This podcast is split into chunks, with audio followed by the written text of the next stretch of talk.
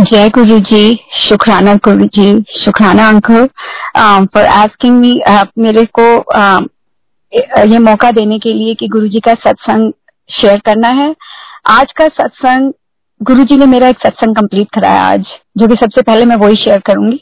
उसके बाद मैं अपनी जर्नी शेयर करती हूँ। Uh, पिछले दो महीने से मई से मेरी इच्छा थी हमने नया घर लिया और मेरी इच्छा थी कि मैं अपने घर में सत्संग कराऊं फादर्स डे वाले दिन। और मैं अपना सत्संग शेयर कर मतलब सत्संग करना चाहती थी। मैंने ये नहीं कहा शेयर करना बट मैं सत्संग करना चाहती थी फादर्स डे वाले दिन। तो मई के अंदर मेरी हैरी अंकल जो कि गुरु जी की बहुत पुरानी संगत है, उनसे मेरी बात हो रही थी। और तो मैंने उनको बोला, मैंने कहा, पता नहीं गुरु जी मेरे घर कब आएँगे? वैसे तो वो मेरे साथ ही हैं, मेरे साथ ही आए हैं घर में और मेरे साथ ही रहते हैं। लेकिन मुझे ये था कि वो मेरे घर में कैसे धूमधाम से आएँगे और मेरे साथ रहेंगे, मुझे ब्लेस करेंगे।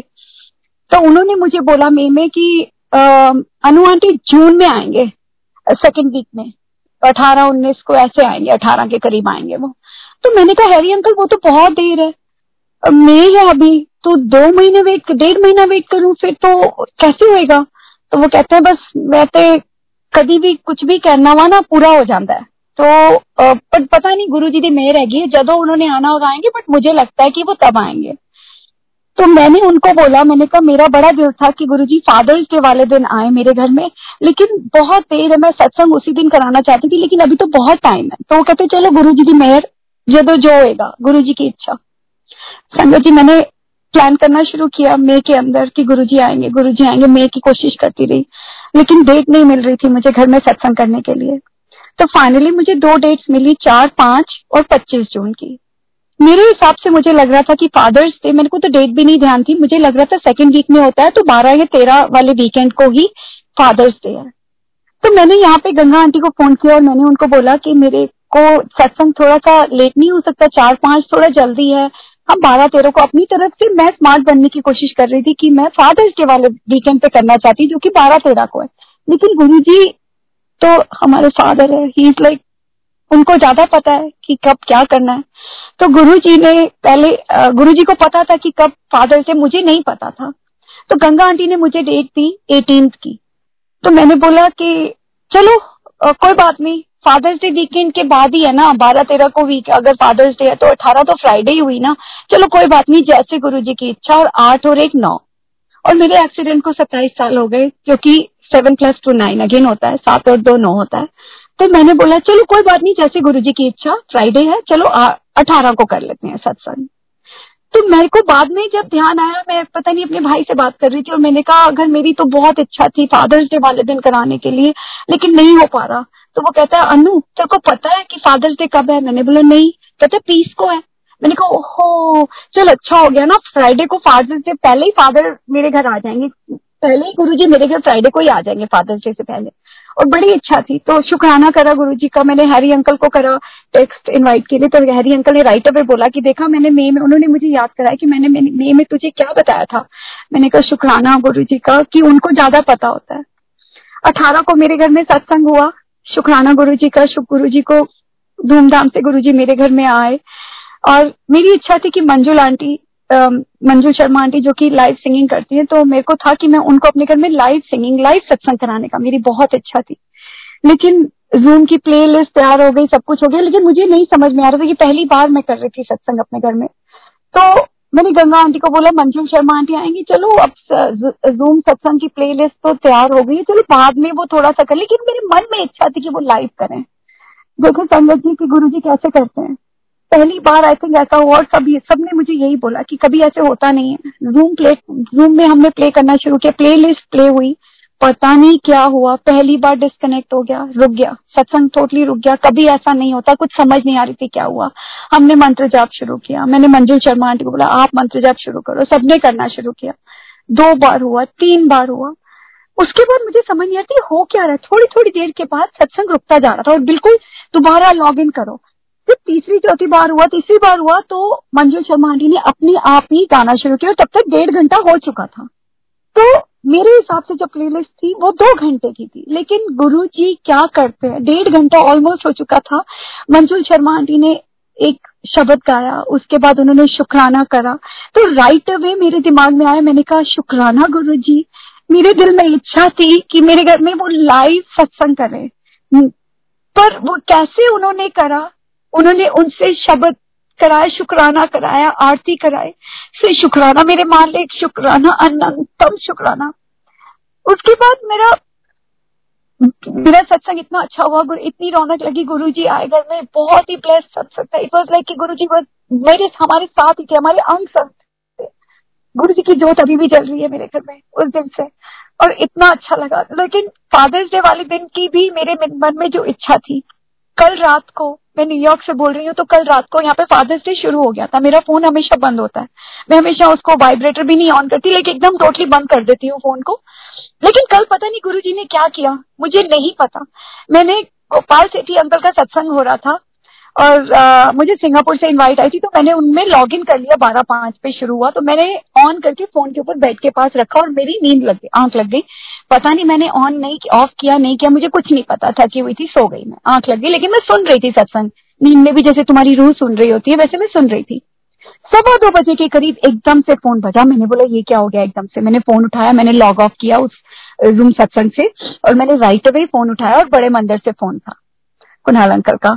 एंड उन्होंने राइट अवे का जय गुरु जी मैंने बोला, जय गुरु जी और मैंने बड़े मंदिर का आई नंबर सेव करके रखा था। ये क्या था? उसमें बड़ा मंदिर लिखा हुआ था। मुझे कुणाल अंकल ने कॉल करी, लेकिन मेरा बड़ा मंदिर लिखा हुआ था। पता नहीं कैसे गुरु जी का क्या हुआ, मुझे नहीं पता। अभी तक मुझे समझ नहीं आया कि ये कैसे हुआ, क्या हुआ। और राइट अवे फ़ोन आई मैंने उनसे बात करी, उन्होंने कहा, अनु आंटी, आप सत्संग शेयर करोगे? अभी मैं आधी नींद में थी। सवा दो बजे थे, मुझे कुछ नहीं पता। राइट अवे मेरे दिमाग में आया, मैंने कहा, अरे संडे है ये तो फादर्स डे वाला दिन है। सो so, आज मेरा सत्संग गुरु जी ने कैसे कंप्लीट कराया कि मैं फादर्स डे वाले दिन गुरु जी को जो कि मेरे फादर हैं जिनकी कृपा से मैं जो हूँ आज मैं जहाँ पे हूँ आज अगर वो ना होते मेरी ज़िंदगी में तो मैं कुछ भी नहीं थी। तो शुक्राना मेरे मालिक अनंतम शुक्राना हैप्पी फादर्स डे गुरु जी आप तो आप तो अगर मेरे को अगर अपनी शरण में ना लेते तो मैं कुछ भी ना होती। इसके बाद मैं अपनी जर्नी शेयर करती हूँ कि मैं गुरु जी से कैसे कनेक्ट हूँ मैं गुरु जी से तो मैंने जो रूबरू मथा टेका था गुरु जी को वो 2016 में टेका था। लेकिन गुरु जी उससे पहले भी मेरे साथ में थे।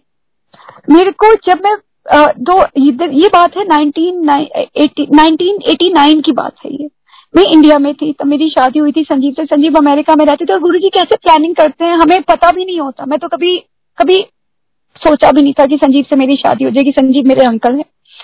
वो यहाँ से अमेरिका से इंडिया गए थे और कहाँ पे माता की चौकी थी, हमने मिलना था। उन्होंने वहीं पे मिले और राइट अवे ही उन्होंने सोचा कि अनु से ही शादी करनी है और मेरे को था कि मैं तो पढ़ रही थी, नहीं करनी। बट एनी वे गुरु जी ने उनकी प्लानिंग थी सारी।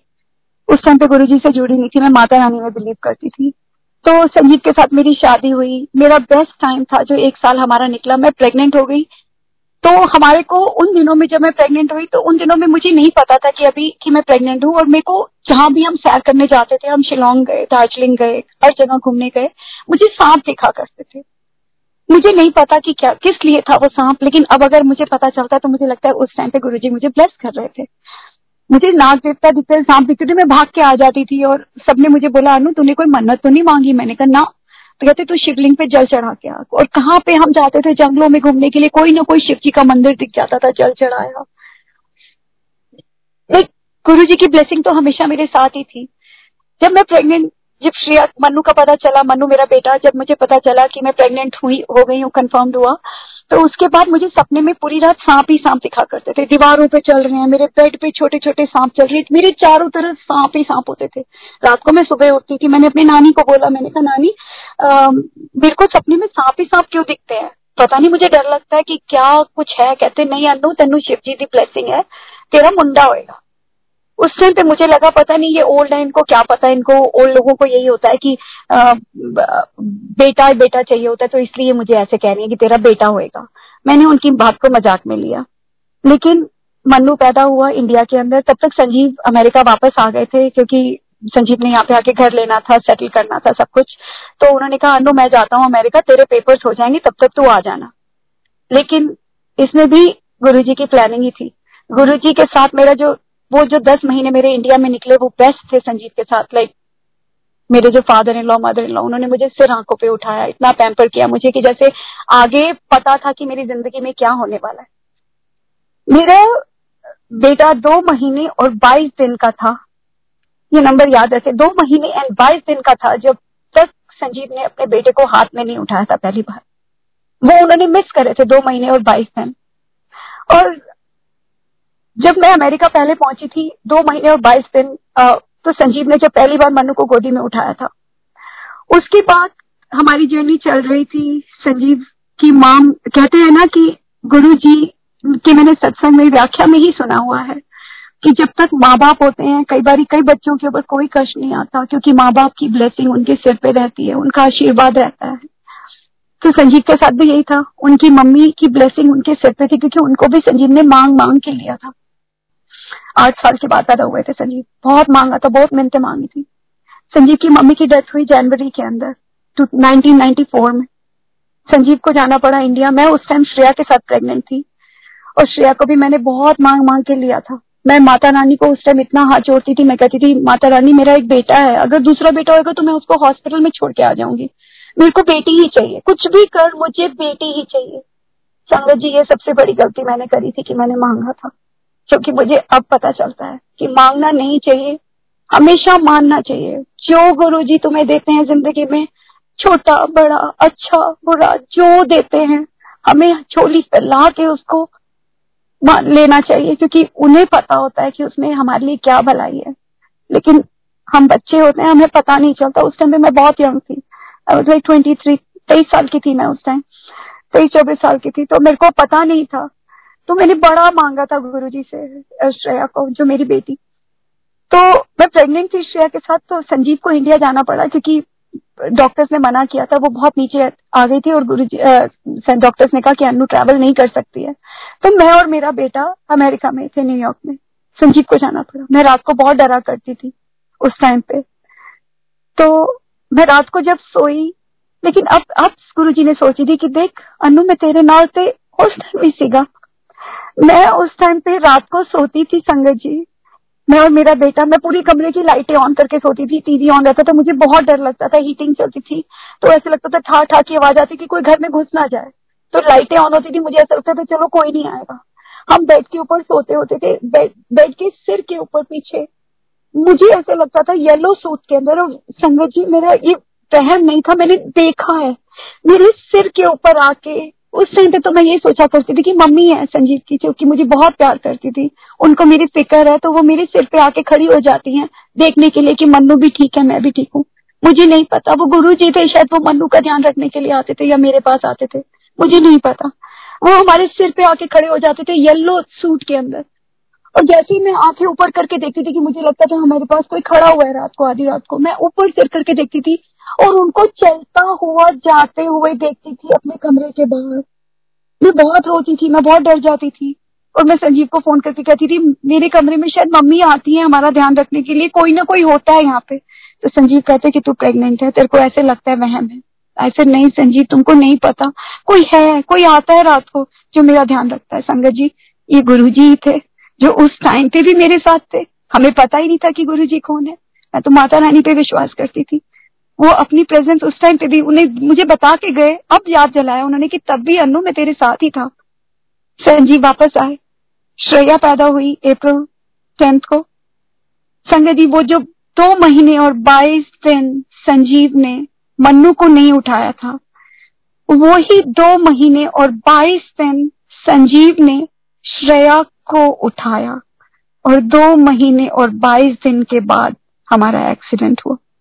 चार जुलाई सेकेंड जुलाई 1994 को हम लोग गाड़ी में जा रहे थे। हम लोग काफ़ी लोगों के साथ थे और हम जा रहे थे। मेरी आँख खुली, मैं बहुत टनल में चली गई थी, डीप टनल के अंदर, कि जैसे मैं मर गई हूँ। अचानक एंड में मुझे रोशनी दिखाई देती है और मैं उस रोशनी के बाद वापस आ जाती हूँ। जैसे किसी ने मुझे वापस भेज दिया।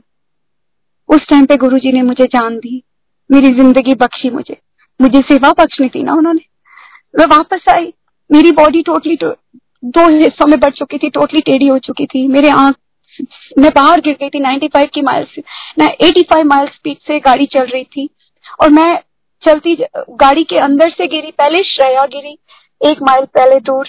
किसी ट्रक ड्राइवर ने उसको माउथ टू माउथ रेस्पिरेशन दिया, उनको उनको लगा कि वो कोई गुड़िया गिरी है बाहर, लेकिन वो मेरी बेटी थी। उधर से मैं भी गिरी बाहर, इतनी तेज स्पीड गाड़ी इतनी तेज चल रही थी, उसके बाद गिरने के बाद तो कोई बचता भी नहीं है संगत जी। मैं तो शायद मरी गई थी। लेकिन गुरु जी ने मुझे सेवा बख्शी थी वो जान देते हैं ना पहले। उन्होंने मुझे जान दी। मुझे वापस भेजा। मैं, मेरे को लोग सीधा करने की कोशिश कर रहे थे, लेकिन मैंने उनको बोला कि नहीं एंबुलेंस को आने दो। अभी मेरे को हाथ मत लगाओ कोई। बहुत ब्लीडिंग हो रही थी, सिर से, सारे कांच घुसे हुए थे नाक में, सिर में, क्योंकि विंडशील्ड के बाहर मैं गिरी थी। संजीव को और श्रेया को एयरलिफ्ट करा, उन्होंने वहाँ से हेलीकॉप्टर आया था, उनको लेके गया। श्रेया की हेड इंजरी हुई, जो कि मुझे नहीं पता था, मुझे किसी ने कुछ नहीं बताया था। मेरी इंटरनल ब्लीडिंग हो रही थी, मैं अंदर से बहुत खून बह रहा था मेरा। तो डॉक्टर्स ने मुझे बोला कि सर्जरी की ज़रूरत है, मैं बहुत डर रही थी। मेरे को उन्होंने आईसीयू में एक पूरे मेरे चेहरे के ऊपर, पीठ के ऊपर सारे मेरे जल गए थे। जैसे जलने के बाहर गिरी थी तो नीली हुई हुई थी और पता नहीं क्या था, मुझे खुद को पता नहीं था मेरी बॉडी टोटली मेरा जो जिसम था, पूरा जख्मी हुआ हुआ था। उन्होंने मुझे बर्न यूनिट में रखा, जहाँ पे जले हुए बर्न जलने के बाद जिस यूनिट में रखते हैं, मुझे हार्ट टेबल पे लेटाया गया दस दिन के लिए, ताकि मेरा खून रुकना बंद हो अंदर ही अंदर। मेरे को सर्जरी के लिए बोल रहे थे, लेकिन मैंने बोला, नहीं, मैं नहीं कर सकती। उस टाइम के अंदर जब मैं अभी मेरे सर्जरी हुई थी, उस टाइम पे मैं बैठी हुई थी, वहाँ पे आईसीयू में ही थी, मेरे कांच निकाल रहे थे। तो जो रब है उस टाइम पे क्या क्या सोचते हैं, क्या होता है तुम्हारे लिए, क्या प्लानिंग होती है, ये सब गुरु जी सोचते हैं, उन्हें पता होता है। उस टाइम पे मुझे संजीव की चाची ने आके ब्लेम किया, बोला कि तूने मरवाया हमारे बेटे को। तू अगर ना लेके गई होती तो शायद इसके संजीव के साथ कुछ भी ना हुआ होता। मुझे नहीं पता था संजीव दूसरे हॉस्पिटल में थे। श्रेया कहाँ थी? मुझे कुछ भी नहीं पता था, लेकिन मुझे ऐसे ब्लेम किया गया। उस टाइम पे मैंने अपने रब को हाथ जोड़ा था। माता रानी को, उस टाइम मैं माता रानी से कनेक्टेड थी। मैंने कहा, माता रानी, इसमें तो मेरा कोई कसूर नहीं है। मैंने तो किसी को भी कुछ नहीं करा। मैं क्यों अपने हस्बैंड को मरवाऊँगी? क्यों अपने बच्चे के साथ कुछ करूँगी? क्यों मैं ऐसे करूँगी? अगर आप हो तो संजीव को ही देना, ठीक रखना कि संजीव, बताए सारी दुनिया को। मेरे को, मैं ब्लेम नहीं लेना चाहती। आई गेस रब ने सुनी मेरी बात। मेरे को हॉस्पिटल वार्ड में मैं सिक्स फ्लोर के ऊपर थी और मेरी बेटी सातवें फ्लोर के ऊपर थी। मुझे नहीं पता। मैं दस दिन तक पूछती रही कि मेरी बेटी कैसी है, मेरा हस्बैंड कैसा है, सब कहते थे सब ठीक है, सब ठीक है। दस दिन के बाद डॉक्टर मेरे पास आई, उन्होंने बोला कि आपकी बेटी के ट्रोमेटिक सिर पे ब्रेन की सर्जरी इंजरी हुई है, उसके दिमाग के फ्रंटल लोब जो दोनों के लोब्स होते हैं, दिमाग के राइट और दाएँ और जो बाया जो होते हैं दिमाग के, वो उनको पूरा निकालना पड़ा। वो दो महीने और बाईस दिन की थी। तो उन्होंने बोला कि ये अब टोटली ये अब कुछ नहीं कर सकेगी, ना ये देख सकेगी, ना बोल सकेगी, ना चल सकेगी। तो इसको जाने दो आप, इसकी ट्यूब्स पुल कर दो, इसकी, इसको जाने दो। उस टाइम पे मैंने उनको डॉक्टर्स को बोला, मैंने कहा, अगर मुझे किसी को जान देने का हक नहीं है तो मैं किसी की जान कैसे ले सकती हूँ? वो तो मेरे हस्बैंड की, मेरे अंकल की जान है वो। मैं उनसे पूछे बिना कैसे इसके, इसको जाने दू? मेरे माँ बाप ने भी नहीं देखा, मेरे मम्मी पापा ने, किसी ने भी नहीं देखा तो उनको भी, वो भी आ रहे थे अमेरिका इंडिया से, मेरा ध्यान रखने के लिए। तो मैंने बोला कि मैं कैसे कर सकती हूँ? तो उन्होंने कहा, नहीं, उसको जाने दो, क्योंकि तुम्हारी लाइफ आगे बहुत टफ है। उनको पता था कि संजीत के साथ क्या हुआ है। मुझे तो कुछ पता ही था। मैंने बोला, नहीं, मुझे अपनी बेटी को देखने दो पहले। जब मैं बेटी को देखने के लिए गई ऊपर संगत जी, वो छोटा सा जैसे ट्रांजिस्टर होता है ना, पूरी तारे ही तारे, उसके मुँह पे वेंटिलेटर लगा हुआ था। उसको आँखें सूजी हुई थी, उसको सीशस हो रहे थे, उसको जैसे मिर्गी के दौरे पड़ते हैं, उसको वो हो रहे थे। मुझे कुछ नहीं पता था, जैसे छोटा सा मैंने बच्चा उठा, मैं बहुत रोई। उस टाइम तक मेरे पास साईं बाबा की साई सच्चरिता पहुँच गई थी। मेरी कज़न आई वो मुझे कहते हैं, अनु, शायद तेरे लिए ही आई थी, किसी और के लिए आई थी, पर पता नहीं किसने मेरे पास भेजी है तो शायद तेरे पास पहुंचनी थी ये। गुरु जी को पहुँचा गुरु जी ने साईं बाबा के रूप में मेरे पास आए। मेरे पास साई सच्चरिता पहुँची, मैं दिन रात वही पढ़ती थी।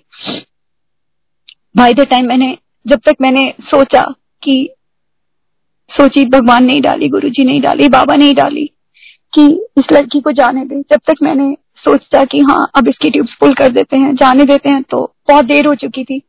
डॉक्टर्स ने कोशिश करी, लेकिन वो अपने आप सांस लेने लग गई। ये भी गुरु जी की कृपा थी। मुझे सेवा बख्शनी थी ना, मैंने मांगा था। तो मांगते नहीं है, मांगते हैं। तो उसके लिए गुरु जी ने उस बेटी को सांस अपने आप लेने लग गई थी, पर वो कोमा में थी अभी भी। उसको कुछ नहीं पता था, उसके आसपास क्या हो रहा है। तो मैं अपने आप को अपने आप को प्रिपेयर अपने आप को तैयार कर रही थी कि मैं एक हैंडीकैप बच्चे का ध्यान कैसे रखूँगी, जो बोल नहीं सकेगी, जो देख नहीं सकेगी, जो चल नहीं सकेगी। तब तक संजीव की घर वालों ने इंडिया के अंदर उन्होंने अनाथ आश्रम में बात कर ली थी। उन्होंने मुझे बोला, तू अपनी बेटी को अनाथ आश्रम में भेज दे इंडिया, ताकि तू अपने हस्बैंड का ध्यान रख सके। मुझे नहीं पता था तब तक संजीव का क्या हाल है। तो मैंने बोला, मैं अपनी बेटी को किसी को नहीं दूँगी। उन्होंने कहा, नहीं, तू एक काम कर कि तू इसको भेज दे, इंडिया में अनाथ आश्रम में। वहाँ पे बड़े लोग होते हैं, वहाँ पे सबका ध्यान रखा जाएगा। मैंने बोला, नहीं, मेरी बेटी कहीं नहीं जाएगी। वो मेरे पास ही रहेगी। मैंने ही उसका ध्यान रखना। उस टाइम पे आई थिंक गुरु ने ही सोची डाली थी मुझे। मैंने नहीं जाने दिया। अपनी बेटी को अपने पास रखा। मैंने कहा, जो मेरी किस्मत में लिखा है, वो लिखा ही है। जो करना है, मैं करूँगी। तब तक पापा मम्मी भी इंडिया से आ गए थे। मैं साइंस सचरिता पढ़ रही थी। सुबह शाम मैं वही पढ़ा करती थी। आई थिंक गुरु जी ने मुझे साइंस बाबा साइंस साइंस सचरिता के थ्रू बाबा से कनेक्ट करा दिया था। क्योंकि मैं किसी से कोई बात नहीं करती थी। पापा मम्मी आए, पापा ने पापा संजीव को देख के आए थे। पापा ने मेरे सिर पे हाथ रखा जब मेरे को डिस्चार्ज हुआ, क्योंकि तब संजीव के हॉस्पिटल में जाना था, जो कि वहाँ से दो तीन घंटे दूर था। तो पापा ने मेरे सिर पे हाथ रख के बोला कि, अनु, आज तू इस हॉस्पिटल से तो निकल रही है। तू घर जा रही है। दूसरे अस्पताल में जा रही है। संजीव के पास तेरी दूसरी ज़िंदगी शुरू है। तू जिस दुनिया में तू कदम रखने लगी है वो बहुत टफ लाइफ वो ज़िंदगी बहुत तेरे लिए मुश्किल होगी बट ये तेरा डिसीज़न है। ये तेरे को ही सोचना है। किसी का तेरे ऊपर कोई वो नहीं है कि तूने तेरे को ये करना ही है। ये सब तेरा ही है कि तूने ही सोचना। सो so, तूने ही सोचना है कि तेरे को कैसे करना है ये? तेरे को कैसे ध्यान रखना है उनका? तो अगर तू ये डिसीज़न ले रही है तेरे को ध्यान रखने के लिए तो तू इसके बाद पीछे नहीं मुड़ेगी। हम तेरे साथ ही हैं। और एक बात याद रखना, अगर तू हंसेगी तो तू अपने आप हंसेगी। अगर तू रोएगी तो तू अकेली रोएगी। तो मैं ये बता रही थी कि हाँ पापा ने बोला कि अनु, अगर तू हंसेगी तो तू अपने आप हंसेगी। अगर तू तू रोएगी तो तुझे अकेले ही रोना है। तेरे को तू और तेरा रब तेरे साथ है, और कोई नहीं है। क्योंकि अगर तूने रोएगी तो दुनिया तेरे साथ कोई भी नहीं रहेगी। तू और तेरा रब है, हम तेरे साथ हैं हमेशा।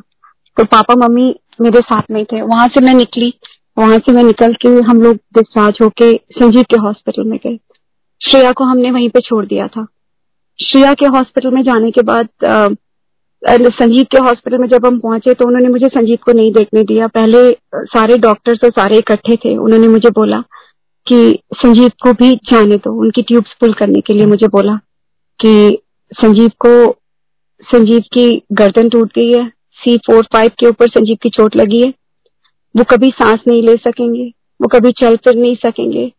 उनके आधे लंग्स जो थे, वो मर चुके थे ए आर डी एस हो गया था उनको। और वो ऑक्सीजन पे रहेंगे और वो कभी घर नहीं जा सकेंगे। तो उनको भी जाने दो। उनकी लाइफ बहुत टफ है। उस टाइम पे मैंने बोला, नहीं, संजीव को जीना पड़े मेरे बच्चों के लिए। संजीव को मैं ठीक करूँगी। डॉक्टर्स ने तो मुझे श्रेया की ट्यूब्स में पुल करने के लिए कहा था, लेकिन मैंने नहीं करी। तो वो अपने आप सांस लेने लग गई ना? तो मैंने बोला, संजीव भी वैसे ही सांस ले लेंगे। मुझे अपने रब पे भरोसा था, मुझे बाबा पे भरोसा था। मैंने बोला कि नहीं, वो ठीक कर देंगे उनको। जैसे श्रेया को किया है, वैसे संजीव को भी ठीक करेंगे। उन्होंने बोला, नहीं होगा ये। ऐसे नहीं हो सकता, क्योंकि संजीव की गर्दन में रीढ़ की हड्डी कट चुकी है टोटली सी फोर फाइव के ऊपर। तो ये बहुत ऊँचा लेवल की गर्दन की चोट है तो उनको, वो कभी ठीक नहीं होंगे मैंने बोला, नहीं, उनको जीना पड़ेगा, उनको आपको छोड़ना होगा उसके। उन्होंने बोला आर आयुष आप तुम, आप आप सोच लो। मैंने बोला हाँ मैंने सोच लिया। उनको जीना ही होगा। मैंने उसके बाद, जब मैं कमरे में गई संजीव के तो संजीव को एक बिस्तरे पे लेटाया हुआ था कि जो दाई तरफ़ और बाई तरफ़ घूमता था, हर पाँच मिनट दो, पाँच मिनट बाद, दस मिनट के बाद। क्योंकि और संजीव के सिर के ऊपर उन्होंने वेट्स टांगे हुए थे, गर्दन को स्टेबल कर, गर्दन को सीधा रखने के लिए। और संजीव को वेंटिलेटर लगा हुआ था। संजीव को स्टेरॉइड्स दिए हुए थे। संजीव का जो वेट था, वो कम से कम साढ़े पाँच सौ पाउंड का हो गया था। बॉडी इतनी सूझ गई थी संजीव की। संजीव बात नहीं कर सकते थे। एक बार आँखें ऐसे बंद करते थे तो इसका मतलब हाँ। दो बार आँखें बंद करते थे तो इसका मतलब ना। संजीव ने आँखों ही आँखों से मेरे से पूछा कि बच्चे कहाँ हैं? सब ठीक है? तू कहाँ पे थी इतने दिन तक? जैसे आँखों ही आँखों से बात कर रहे थे मेरे साथ। तो मैंने उस टाइम झूठ बोला। मैंने बोला कि बच्चे सब ठीक हैं। मैं भी ठीक थी थोड़ी सी चोटें तो लगी है मुझे। सब ठीक है, तुम भी ठीक हो जाओगे। हम घर चलेंगे। बस थोड़े दिन की बात है, तुम ठीक हो जाओगे। तुमको लड़ना ही है। तुमको ठीक होना ही है हम सब के लिए। संगत जी, मुझे नहीं पता मैं क्यों झूठ बोल रही थी। पता नहीं रब ने मुझे कहाँ से हिम्मत दी थी। वह कमरे से बाहर आई। मैं बहुत ज़ोर ज़ोर से चिल्ला चिल्ला के रोई। उस टाइम मैंने बाबा को हाथ जोड़े थे, माता रानी को हाथ जोड़े थे।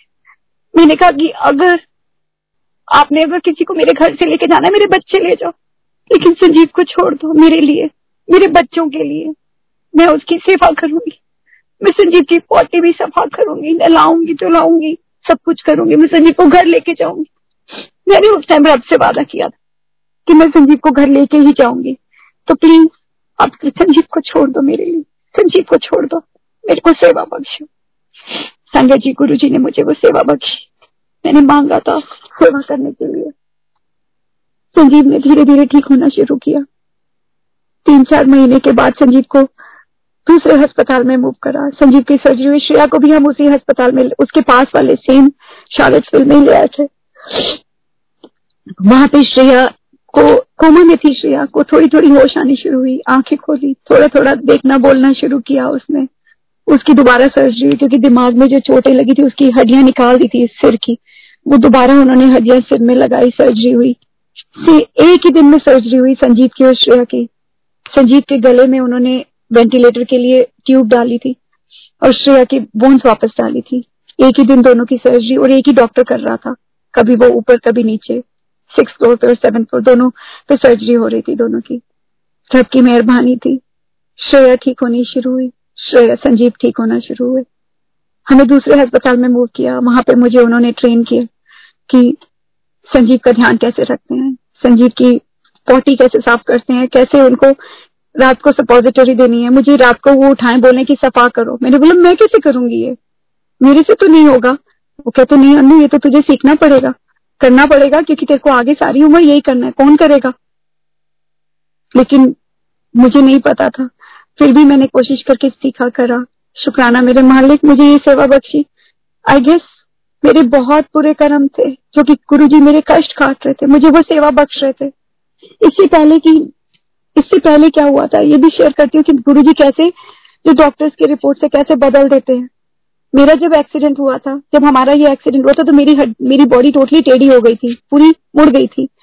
तो मैं चल भी नहीं पाती थी। मेरी जो हिप है, मेरी हिप टेलबोन सेक्रम और जो पूरा जो ऊपर का हिस्सा और नीचे का हिस्सा दो हिस्सों में बट गया था, चार हिस्सों में, चार पाँच हिस्सों में, और ऊपर का और नीचे का तो टोटली कट गया था। तो जब डॉक्टर्स के पास गई मैं, उन्होंने मेरी एक्स दो तीन महीने के बाद जब संजीव थोड़ा सा ठीक होने शुरू हुए तो मेरे को डॉक्टर्स ने, संजीव के डॉक्टर्स ने बोला कि, अनु, तुम भी अपना चेकअप करा के आओ एक बारी, क्योंकि मैं परकोसेट लेती थी, हर तीन घंटे के बाद दो परकोसेट लेती थी। तो मेरे को गुरु डॉक्टर्स ने बोला, मैं डॉक्टर्स के पास गई, उन्होंने मेरा एक्सरे लिया। वापस आए, उन्होंने वो सुइयाँ वुइयाँ चुभाई मेरी टांगों में। मुझे बोला, चल के दिखाओ, मैं उस टाइम वॉकर से चलना शुरू हो गई थी।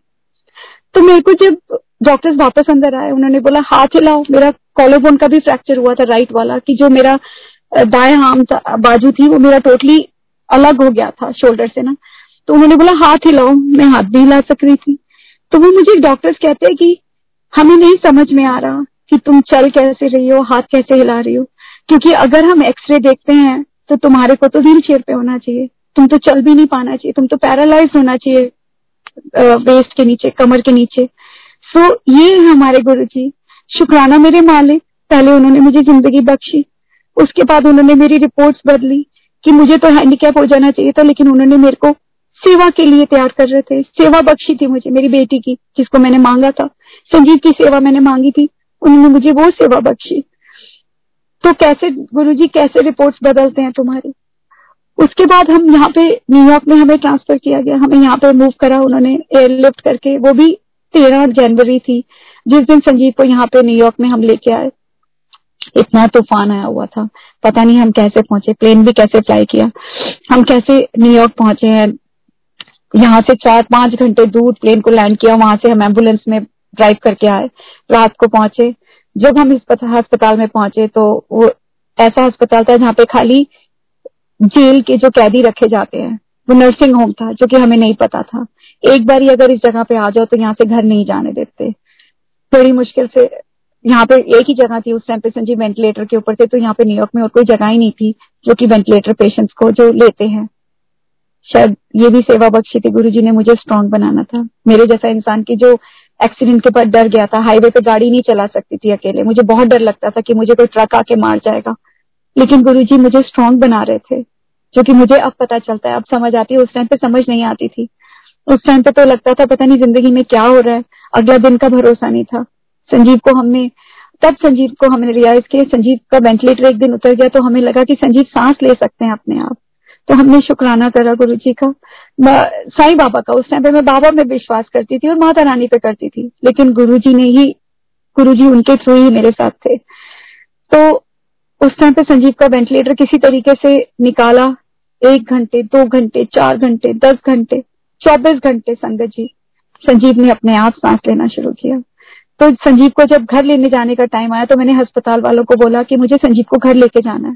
वो मुझे कहते आप नहीं ले जा सकते संजीव को, क्योंकि आपकी ऑलरेडी एक बेटिया है, जो कि हैंडीकैप है। आपने उसका पूरा ध्यान रखना है तो आप दो बंदों का कैसे ध्यान रखोगे? मैंने कहा, मैं कर लूँगी। उन्होंने कहा, नहीं, हम नहीं जाने दे सकते। ये हम, क्योंकि उनके तो पैसे बन रहे थे हज़ार डॉलर रोज का। तो वो कहते हम नहीं जाने देंगे। मुझे सेनेटर से बात करनी पड़ी। यहाँ पे गवर्नमेंट के थ्रू जाना पड़ा। डॉक्टर वहाँ की बहुत अच्छी थी। उसने मेरी हेल्प मदद करी। तो हम संजीव को, उन्होंने बोला नर्सेस का इंतज़ाम करो तुम। जो तुम्हारे पास 24 घंटे नर्स होनी चाहिए। तो संगत जी, दो दिन में कैसे हो सकता है? लेकिन अगर गुरुजी तुम्हारे साथ है तो वो भी हो जाता है। मैंने फ़ोन कॉल करी, अस्पताल का बेड आ गया ऑक्सीजन वेंटिलेटर आ गया, पता नहीं कैसे नर्स का भी इंतज़ाम हो गया। सोलह घंटे की नर्स उन्होंने मुझे दी। पता नहीं कहाँ से मुझे इतनी अच्छी नर्सेस मिल गई, जो कि दो तीन साल के लिए मिली थी। उसके बाद तो मैंने सब खुद ही करना शुरू कर दिया था। दो तीन साल की हेल्प के लिए उन्होंने मुझे नर्सेज भी दी। नर्सेज ने आके ध्यान रखना शुरू किया। सारा संजीव घर आ गए। तो वो भी रक्षाबंधन का दिन था, जिस दिन संजीव गुरु पूर्णिमा थी। जिस दिन संजीव घर आए थे अगस्त के अंदर, वो भी उनकी ब्लेसिंग ही थी, कैसे संजीव घर आए। बहुत ही खुशी हुई। संजीव घर आए, उसके बाद संजीव का पापा मम्मी को वापस इंडिया जाना पड़ा। और मैं, संजीव, श्रेया और मनु, हम चार जने थे। नर्सेस थी, ध्यान रखने के लिए संजीव को। लेकिन पता नहीं गुरुजी ने कहा से हिम्मत दी थी मुझे। मेरे को, मेरे अंदर मेरी बहुत ब्लीडिंग होनी शुरू हो गई थी, जो कि मैं किसी को बता नहीं रही थी। मुझे ऐसा लग रहा था कि अगर मैं बताऊँगी तो मेरे को फिर से सर्जरी कर देंगे डॉक्टर मैं छुपा रही थी। मेरी कम से कम दस महीने तक ऐसे तक मेरे साथ चल रहा था, लेकिन फाइनली मेरे को चक्कर आने शुरू हो गए। मेरे को एकदम आँखों के सामने अंधेरा आ जाता था। तो मुझे बताना पड़ा। तो मुझे संजीव को मैंने बताया तो संजीव ने फिर पापा मम्मी को सबको बोला कि ऐसे ऐसे अनु के साथ हो रहा है इसको डॉक्टर के पास जाना चाहिए। तो मैं डॉक्टर के पास गई डॉक्टर ने मुझे चेक किया उन्होंने बोला कि आ, मेरे आई थिंक फाइब्रॉइड्स हो गए हैं या क्या हुआ है तो टेस्ट भी हुए थे मेरे। आई थिंक ये बात की बात है बट उन्होंने मुझे भी कॉम्प्लेक्स दिया स्ट्रेस के साथ है। उन्होंने बोला काफ़ी टेंशन है उसकी वजह से। तो वाइटामिन वगैरह दिए तो उससे थोड़ा सा ठीक हुआ। मेरा वेट भी बहुत लूज हो गया था बट आई गेस ये तो चलता ही है ज़िंदगी के अंदर बट जो सेवा बख्शी हुई थी, वो सेवा कर रही थी। गुरु जी से, बाबा से कनेक्टेड थी मैं। तब मैं संजीव को कहा करती थी कि संजीव, जब तुम ठीक हो जाओगे ना तो हम शिरडी मंदिर चलेंगे। तो संजीव ने कहा, मैं कैसे जाऊँगा? मैंने कहा, तुमको पता नहीं है। बाबा है ना, वो देखो सब कुछ ठीक ठीक कर रहे हैं। सब कुछ थर्सडे को ही होता है। सर्जरी भी थर्सडे को हो रही थी। हम मूव भी कर रहे थे थर्सडे को। सब कुछ थर्सडे को ही होता था मेरे साथ ज़िंदगी में। संजीव की सर्जरी हुई, श्रेया बीमार हुई। तो सब कुछ तो मैं कहती थी, नहीं संजीव, तुम्हें बाबा के पास लेके चलूँगी शेटी में, संजीव ने कहा, तेरा दिमाग खराब है, मैं नहीं जा सकूँगा। मैंने कहा, चलो देखते हैं बाबा क्या करते हैं। संगत जी बाबा को पता था कि मैं नहीं आ सकती, संजीव नहीं आ सकते, मुझे नहीं पता था, लेकिन बाबा को तो पता था ना। मेरे घर के बाहर, ये कोइंसिडेंस नहीं है। बाबा मेरे घर के बाहर कि मैं चल के जा सकती थी शिरडी बाबा का मंदिर खुल गया। कैसे खुला, कैसे प्लानिंग हुई, कहाँ से हुआ, ये तो बाबा ही जानते हैं। वो ही मेरे पास आ गए। उनको पता था कि मैं तो इंडिया नहीं ले जा सकूँगी संजीव को, लेकिन वो मेरे पास पहुँच गए। तो संगत जी, बाबा कैसे ध्यान रखते हैं छोटी छोटी चीज़ों का? संजीव, मैं तो बहुत खुश। मैं तो जैसे कि मुझे ज़िंदगी की सारी खुशी मिल गई कि बाबा मेरे पास आके, मैं बाबा के पास मत्था टेकने जाती थी। जब मेरे ज़िंदगी में कुछ होता था, मैं भागती थी, मंदिर भागती थी, बीमार, कुछ भी प्रॉब्लम होती थी, श्रेया बीमार हुई, श्रेया की सर्जरीज हुई तीन सर्जरियाँ हुई। मन्नू को मुझे इंडिया भेजना पड़ा दो साल के लिए पापा मम्मी के पास। श्रेया यहाँ पे बीमार हो गई थी। उसकी तीन सर्जरीज हुई थी। उसकी गर्दन में पानी भर गया था सिस्ट हो गया था स्पाइनल कॉर्ड में। तो तीन सर्जरी करानी पड़ी उसकी 96, 97, 98 तीनों साल उसकी हुई। तो मन्नू को 98 में वापस बुलाया वहाँ से इंडिया से कि श्रेया के साथ थोड़ा श्रेया चलने लग गई थी बातें करने लग गई थी। तो जैसे बच्चा ये मैं थोड़े सा देर धीरे कर रही थी। गुरु जी सेवा बख्श रहे थे मुझे। मेरे घर में कंचके होती थी, संगत जी आप विश्वास करोगे। सुबह से लेकर रात तक मुझे नहीं पता। पता नहीं, खुला लंगर होता है ना, जैसे वैसे होता था। दो बार कंचके होती है, दोनों बार। गुरु जी मुझे वो सेवा बख्श रहे थे। सब बच्चे आते थे मेरे घर में छोटी छोटी कंचके आती होती थी। लंगर होता था, कुछ कभी सोचा ही नहीं था कि ये भी सेवा ही थी। मुझे अब लगता है कि गुरु जी ने वो सेवा मुझे बख्शी हुई थी। तो शुक्राना मेरे मालिक। उसके बाद हमारी ज़िंदगी चल रही थी। मेरी गुरुजी मुझे हेल्थ बख्श रहे थे। मेरे को मेमोग्राफी के लिए गई तो मेरे को ब्रेस्ट में मेरे सिस्ट हो गए थे। गुरुजी ने बोला डॉक्टर्स ने बोला कि इसको बायोप्सी के लिए जाना पड़ेगा। शायद कैंसर है इसको ब्रेस्ट कैंसर हो गया। मैं हाथ जोड़ा करती थी, बाबा के पास रोया करती थी जाके। मुझे बायोप्सी नहीं करानी, मुझे सुइया नहीं घुसानी अपने अंदर। तो संगत जी, उसके बाद मेरे को बायोप्सी मैंने दोबारा टेस्ट कराने के लिए गई। पता नहीं क्या हुआ। आई हैव नो आइडिया मुझे पता नहीं गुरुजी, बाबा ने कैसे करा, गुरुजी ने कैसे करा। मुझे बायोप्सी की ज़रूरत ही नहीं पड़ी। मेरे यूट्रस में कैंसरस सेल्स हो गए थे प्री कैंसरस सेल्स हो गए थे। डॉक्टर्स ने बोला, इसको सर्जरी करानी पड़ेगी। हम इसको कर देंगे, दवाई लगा देंगे, अंदर कर देंगे, इसको क्योर कर देंगे। हम सर्जरी के बाद ही बायोप्सी के बाद ही पता चलेगा। संगत जी, तभी मैं बाबा के पास गई, मंदिर में बहुत रोई थी। बाबा को हाथ जोड़ा, बाबा, मुझे सर्जरी नहीं करानी। मेरी पूरी स्केड्यूल हो गई थी सर्जरी लास्ट मिनट के ऊपर गुरु जी ने सोची डाली। मैंने जाके उनको हाथ जोड़ डॉक्टर्स को लास्ट मिनट पे कैंसिल करा। मैंने कहा, अगले साल सोचेंगे उन्होंने कहा, अनु तो बहुत बड़ा चांस ले रही है कि अगर कल को कुछ हो गया तो? मैंने बोला, बाबा है ना मेरे, सब ठीक होएगा। उनको तो नहीं कहा, पर मेरे मन में था कि मेरे साथ मेरे बाबा हैं। मुझे पूरा विश्वास था उस टाइम पे, मेरे गुरुजी थे मेरे साथ, मेरे बाबा थे। मुझे कुछ हो ही नहीं सकता था, क्योंकि गुरुजी ने मुझे सेवा बख्शी हुई थी। अगर वो मेरे मेरे कर्मा है ना, कि मेरे को जो चीज़ है, वो दस परसेंट तो भुगतनी पड़ती है, नब्बे परसेंट तो गुरु जी अपने ऊपर ले लेते हैं। उस टाइम के ऊपर भी छोटी छोटी जो प्रॉब्लम्स आती थी, वो गुरु जी वो मुझे तो सहनी थी, पर गुरु जी मुझे पॉजिटिव बना रहे थे, क्योंकि वो मेरे साथ में थे। 2008 के अंदर मुझे 12 साल हो गए थे इंडिया गए हुए। 2008 में वो भी गुरु जी की महासमाधि के टाइम पे आई थिंक मेरा इंडिया में चक्कर लगा। तब मैंने गुरुजी का नाम सुना था कि सारे गुरु जी गुरु जी कर रहे हैं तो मैं कहती थी, लोग कितने पागल हैं, कभी कौन से, भगवान कौन से? अरे बाबा है ना बाबा है माता रानी है ये गुरुजी के चक्रों में कहाँ पड़ गए हैं? मुझे नहीं पता था माफ़ी गुरुजी उस टाइम पे मुझे नहीं पता था कि गुरु जी हमारे महाशिव है हमारे दाता हैं। वो ही तो कर, कराते हैं जो करते हैं वही तो हमारी रक्षा करते हैं। फिर नादान बच्चे की तरह मुझे नहीं पता था। मैंने गुरु जी के बारे में तब मैंने गुरु जी को मथा भी नहीं टेका मैंने कहा, पता नहीं, लोग पागल है, किस किन के चक्रों में पड़े रहते हैं। मैं वापस आई। उस टाइम पे पता नहीं, मुझे गुरु जी ने इंडिया बुलाना ही था माता टिकाने के लिए। शायद उनकी ब्लेसिंग्स देनी थी। उन्होंने मुझे अपनी ब्लेसिंग्स देनी थी। मैं वापस आई। 2008 में संजीव थोड़ा बीमार होने शुरू हो गए थे। संजीव का वेंटिलेटर तो उतर ही गया था। तो संजीव थोड़ा बीमार होना शुरू हो गए थे। संजीव के जो हिप के ऊपर है, जहाँ पे बैठते हैं, वो आई थिंक हवा क्वेश्चन में से हवा निकल गई थी। तो संजीव के थोड़ा सा जख्म हो गया था नीचे बट के ऊपर। तो ये हिप के ऊपर, जहाँ पे बैठते हैं ना, वहाँ पे तो थोड़ा सा जख्म हो गया था, डॉक्टर के पास लेके गए। डॉक्टर ने कहा, कोई बात नहीं, थोड़ी दवाई लगा दो, ठीक हो जाएगा। हमें नहीं पता था। संजीव और बीमार होना शुरू हुए। 2009 के अंदर, संगत जी। संजीव को, संजीव का फिफ्टी बर्थडे था सरप्राइज़ बर्थडे मैंने किया था। पता नहीं वो भी कैसे किया, मुझे नहीं पता। आई गेस गुरु जी के, संजीव के बीमार होने से पहले मेरे अंकल के बीमार होने से पहले ये सेलिब्रेशन थी। वो भी हमने करा संजीव के लिए कैसे दो चार दिन में करा। संजीव बीमार होना शुरू हो गए थे तब, लेकिन हमें पता नहीं चल रहा था। दिसंबर के अंदर संजीव के बर्थडे के बाद, नवंबर दिसंबर की बात है कि संजीव ने एकदम से रिस्पॉन्ड करना बंद कर दिया। संजीव को कुछ पता नहीं था क्या बोल रहे हैं, क्या कर रहे हैं। संजीव से हम पूछते थे, आज का दिन क्या संजीव खाली देखते जा रहे थे। संजीव का, मुझे लगा कि उस टाइम पे मशीन भी नहीं थी, घर पे कुछ भी नहीं था। सॉरी संजय जी। उस टाइम पे ब्लड प्रेशर मशीन भी नहीं थी घर पे, कुछ भी नहीं था। तो मुझे समझ नहीं आ रही थी कि क्या करना है। डॉक्टर को फ़ोन किया जो कि मेरे घर से आधा पौना घंटा दूर है। डॉक्टर को फ़ोन किया डॉक्टर ने कहा, ठीक है, मैं एंबुलेंस भेज रहा हूँ, तुम संजीव को लेके आ जाओ। मैंने बोला, ठीक। संजीव का जिसम एकदम ठंडा पड़ गया था। संजीव का हार्ट रेट जैसे ही एंबुलेंस नाइन वन वन को फ़ोन किया एंबुलेंस आई। एंबुलेंस वाले आए, उन्होंने ब्लड प्रेशर चेक किया। संजीव का ब्लड प्रेशर था I think sixty over forty और ऐसे बहुत बहुत लो था संजीव का ब्लड प्रेशर हार्ट रेट जो था, दिल की जो धड़कन थी संजीव की, सिर्फ़ पच्चीस रह गई थी।